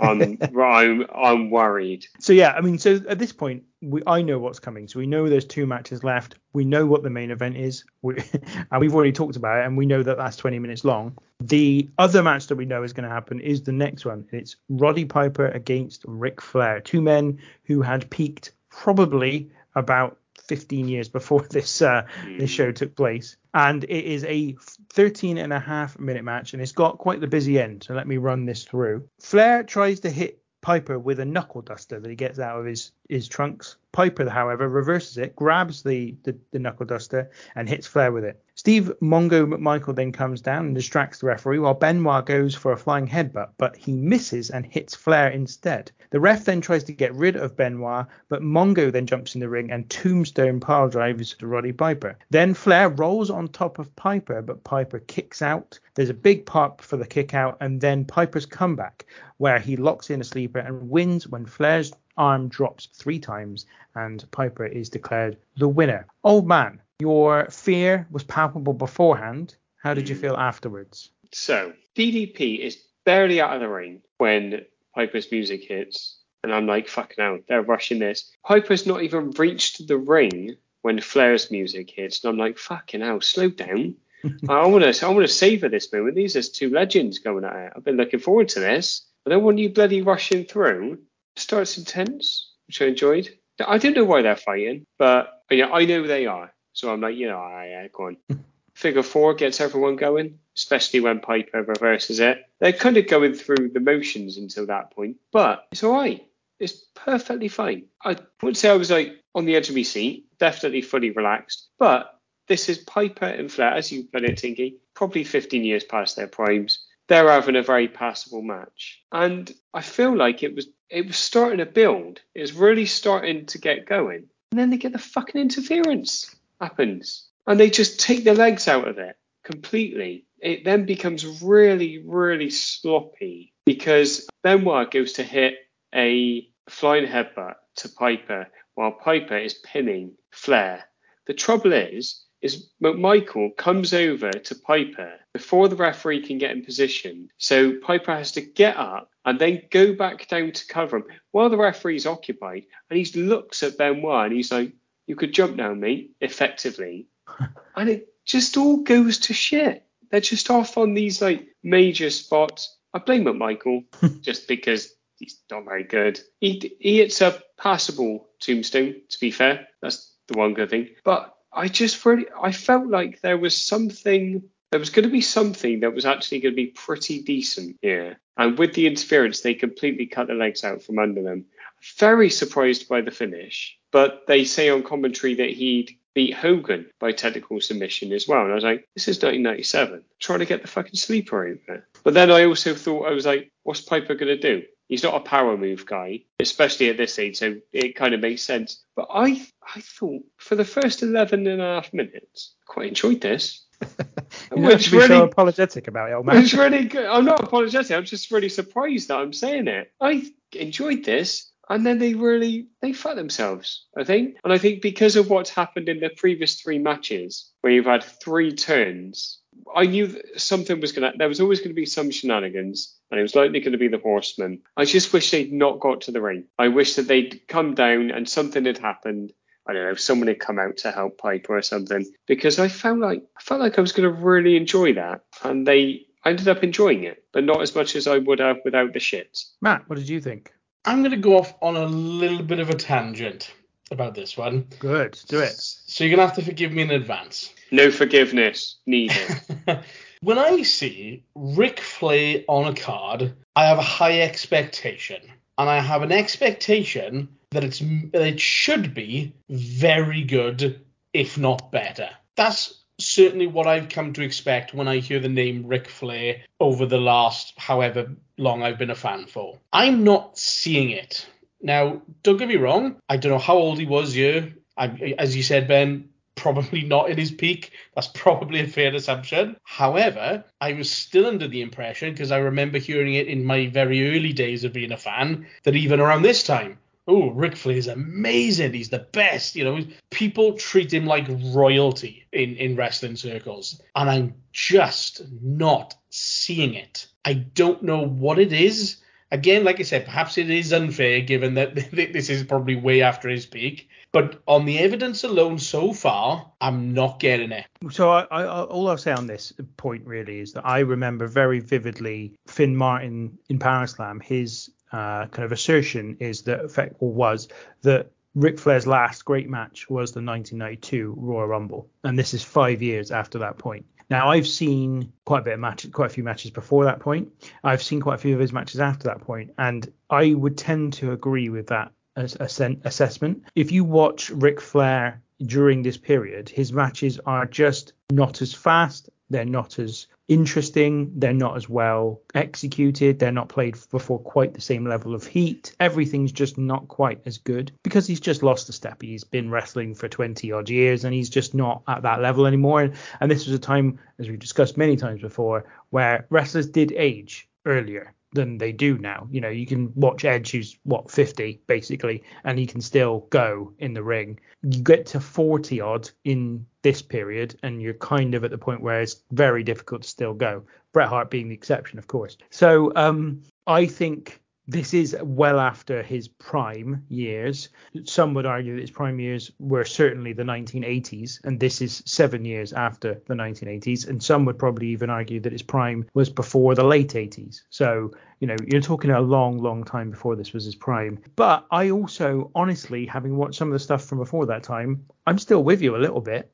I don't think he's that. I, I mean, it, again, though, I think this is probably one of those things where we you kind of have to go to what it was at the time that mattered, and the the star power, the the drama, the investment in winning and losing, Ric Flair being the opposite maybe to a Bruno Sammartino in the sense that Sammartino everyone loved. Ric Flair was supposed to be the guy who made everyone else love his opponents, if you like. So whether that be Steamboat or it be Dusty Rhodes or whoever, you know, he's he's going to make the fans love his opponent. But from a purely from a purely technical perspective, and you know what, I'm not a big fan of thinking just in those terms, but on that level, I would tend to agree with you. Yeah, and, and uh, like I said, I mean, he, I, I have no doubt that, that, that his prime, like as you said, likely would have been well before this. But you know, like I said, there are so many people who I've heard referred to as the greatest of all time, and, and you know his name tends to come up quite a lot. There's other guys. Bret Hart's name comes up quite a lot. Shawn Michaels' name comes up quite a lot, and I can see it 100% in what I've seen of those guys.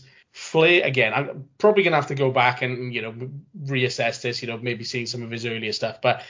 The, the, this, I mean, going to this match, I mean, th- this was a prime example of, and then you said it earlier, old man, is that we didn't know why half the guys and you know on this card were what were they fighting for? This was a prime example. It felt like, given the star power involved of who they were, I felt like I should have cared a hell of a lot more. This felt like it should have been a really big deal, and it and it didn't. At least to me, it didn't anyway. The finish, okay. I mean, the sleeper aside, I mean that okay, whatever. That's no, not my choice of a finishing move, but okay, I can see why they did it. When I saw that finish and I saw the Piper one, I thought, hang on, Roddy Piper's getting a push at this point. I was thinking, really? Because that that's how it came across. It was, oh, mm. This is going to be the guy we're going to go with, and this is going to be the, you know, the next title challenger. And I was thinking, really? Based on all of this? And I just felt the match was way too long for the, the two guys involved in it, they just they couldn't go at a level that perhaps they both could have in the past. I, am aware that they're friends, so perhaps maybe this was something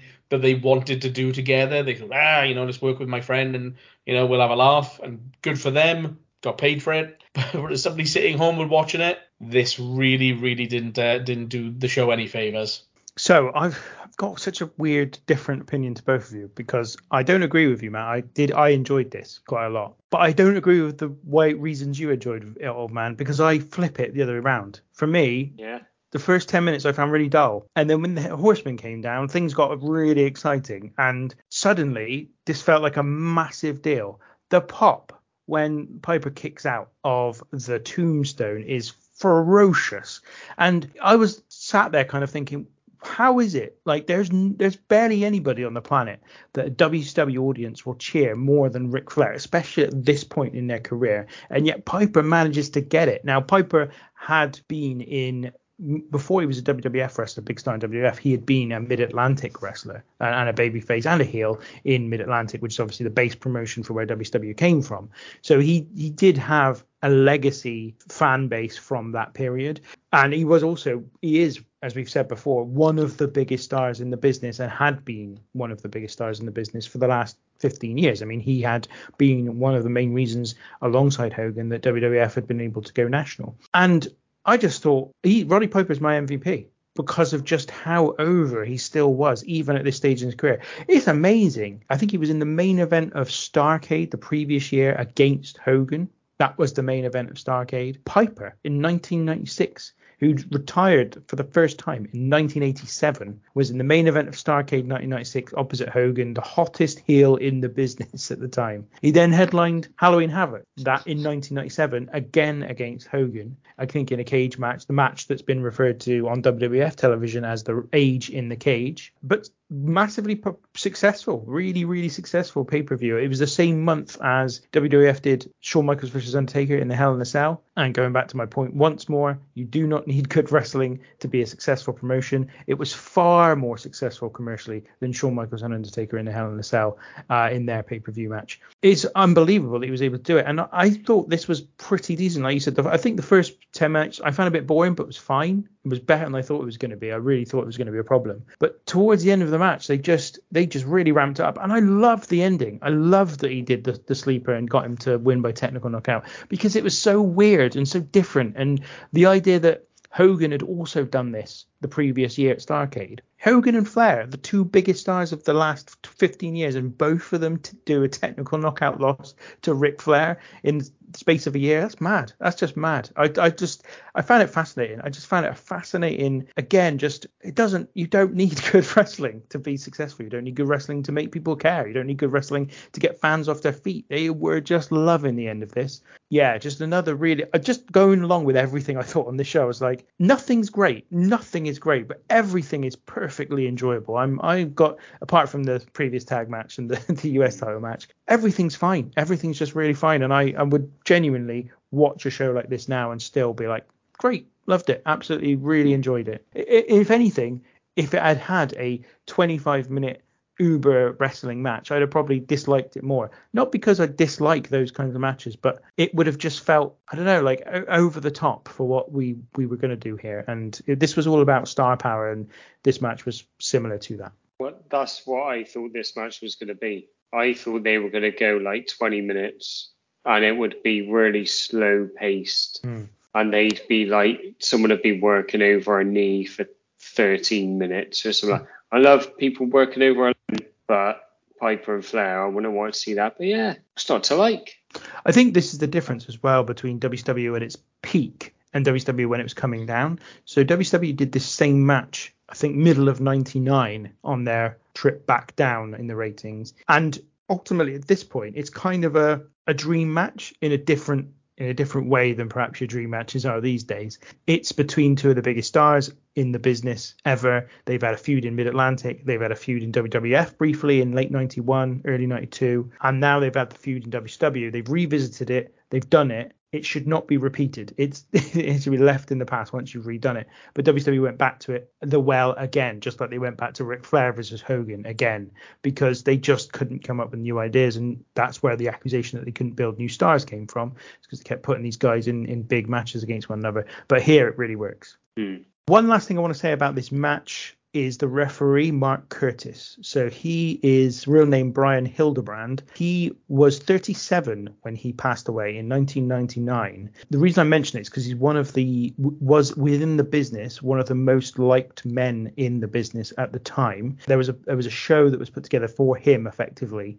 which it was kind of before he died, uh, sort of tribute, almost a tribute show before he died, and it was he managed to get wrestlers from the WWF, WCW, and ECW to appear on a show together at the time when the Monday Night Wars were still absolutely raging. And the reason he was able to do it is because of all of these guys that held him in such high esteem. So he'd been a manager, he'd been a referee, he obviously was working for WCW. I think he'd previously worked for WWF. And so I just thought I'd give him a little shout out because I think he was at one point very well known but I think over time, because maybe WCW was where he kind of worked last, and obviously WWF won the war and then took, got to tell the, his, the story of the history of pro wrestling, his name's kind of slightly, slightly faded over time. So I thought it was worth a, a little uh, shout out for him. He also I will say makes the end. So when the technical knockout happens, his hand gestures and mm. his facial expression when he does it makes the end really good. So I was I really like that too. Okay, so that is everything on this show because we've already covered the main event.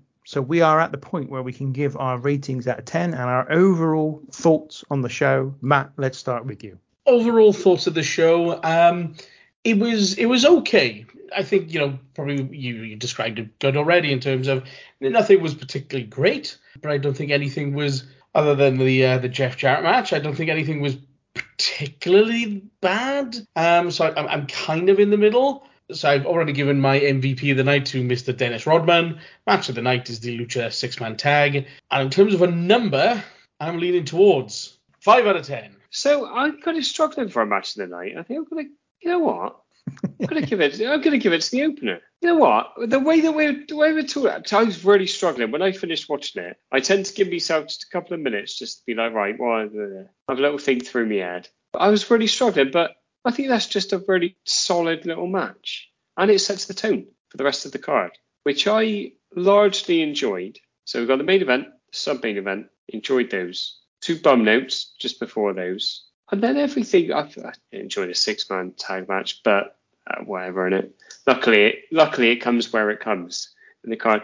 I'm going to give this a six, I think, because a bit like you've said through this whole thing, Tinky, nothing's great, which I think does in in this case for me make the lows quite low because no, there's nothing great. So everything's just kind of a level, and then when you drop down that level, it's pretty much like fine to dog dirt. But yeah, I enjoyed this heck of a lot fucking more than I thought I was going to. I'm giving this a six as well. I really enjoyed this, and contrary to what you said, oh man, I actually found that because everything wasn't, enough, there was nothing great. Even the lows didn't feel that low to me. It just felt like they were just, you know, mm. just slightly, just slightly below par the rest of the show. So I, I said I didn't really mind Stephen Michael, Michael versus Jeff Jarrett. I could have done without the tag team match. That was a, mm. that was a, that was a low point for me. But the rest of it was just, as I've said, varied just interesting, kind of like an easy watch, something you can sit back and just take in over three hours. You don't have to invest yourself in it massively. It's not an NXT card where you know you've got five matches, it's going to last two and a half hours, and you've got to sit there and you've got to hunker down and and pay attention and really kind of concentrate on it because it's so dramatic and it's so intense and it's so. Mamma mia! It, exactly, yeah. It's so a lot to take in, and sometimes that's fine if you're in the mood for it, and if you've got a niche audience that's in the mood for that, great. But for me, it's not a national mainstream wrestling product. It also, if I watch WWE these days, every match feels the same. Every single match feels exactly the same. Everyone feels like they're wrestling the same style as everybody else because they've all been, as I've made this point before as well, they've all been trained by the same people. There's no one training them that's different. They haven't. This was still a, an era where most of the wrestlers had been to different places before they got to the national stage, and they worked in different places. So obviously you've got the Lucha Libre match, which is just entirely, you know, coming from Mexico. You've got Hogan and his style that harks back to the early 80s. Flair and Piper who go even further back. You've got Jarrett who was trained in Memphis by his father, no doubt, and probably by people like Jerry Lawler. You've Got Benoit who's come out of the dungeon. You've you've got lots of people from lots of different backgrounds who bring something different, a different perspective, a different way of doing wrestling. Whereas WWE have all been, all the people in WWE have at some point at least been trained for a time in the performance center to work the WWE style, as opposed to just bringing those different styles and making the mesh and making a fascinating little kind of petri dish of different wrestling styles. This is what I really liked about this show. It, it really, it really kind of just gave you a little bit of everything. If you didn't like the opener, which I did by the way. But if you didn't, you then had Chris Chris ben, uh, sorry Chris Jericho and Ultimate Dragon in their kind of technical cruiserweight match. If you didn't like that technical cruiserweight match, you had the hardcore match effectively, the no disqualification match between Chris Benoit and Kevin Sullivan. Sullivan. If you didn't like that, you had the fast-paced lucha libre match. There was something for everyone. And I liked all of it because of that. I just thought it was really decent. And on top of all that, the NWA angle is so hot, and the crowd for that main event is just phenomenal. It's not obviously the level of Hogan Rock of WrestleMania 18, but it's that similar feeling of what they're doing is absolutely optimized because they don't have to do anything because they've got the fans. They're there, they're enjoying it, and they are 100% in it. So it doesn't matter what they really do. It doesn't have to be super technical, super hard, um, heavy impact. Doesn't have to be super fast. It's just it's just fine. Um, that's my match of the night, main event. I've been toying around with it for a while, and I could have given four or five matches my match of the night. I include the opener, include the Jericho Ultimate Dragon match. I'd include the Benoit Sullivan match in that. I'd even include Piper and Flair in that. But I think the main event is my match tonight because it just was astounding. It was just astounding how much people are into it. The most astounding thing, Lex Luger is massively popular, like hmm. genuinely popular to the point where he could be the next big babyface star in WCW at the time. And I don't think I've seen the results of these shows in the past and I've been like, how did WCW do it? They've got Lex Luger in an important position in the company. He's over. It's massively over. It's, it's, it's mad. So yeah, good show. Six out of ten. Would like every show to be very similar to this. Not necessarily in level of quality, but just hmm. in terms of the variety and, and how kind of easy it was to watch. I would be more than happy to watch and show more shows like this.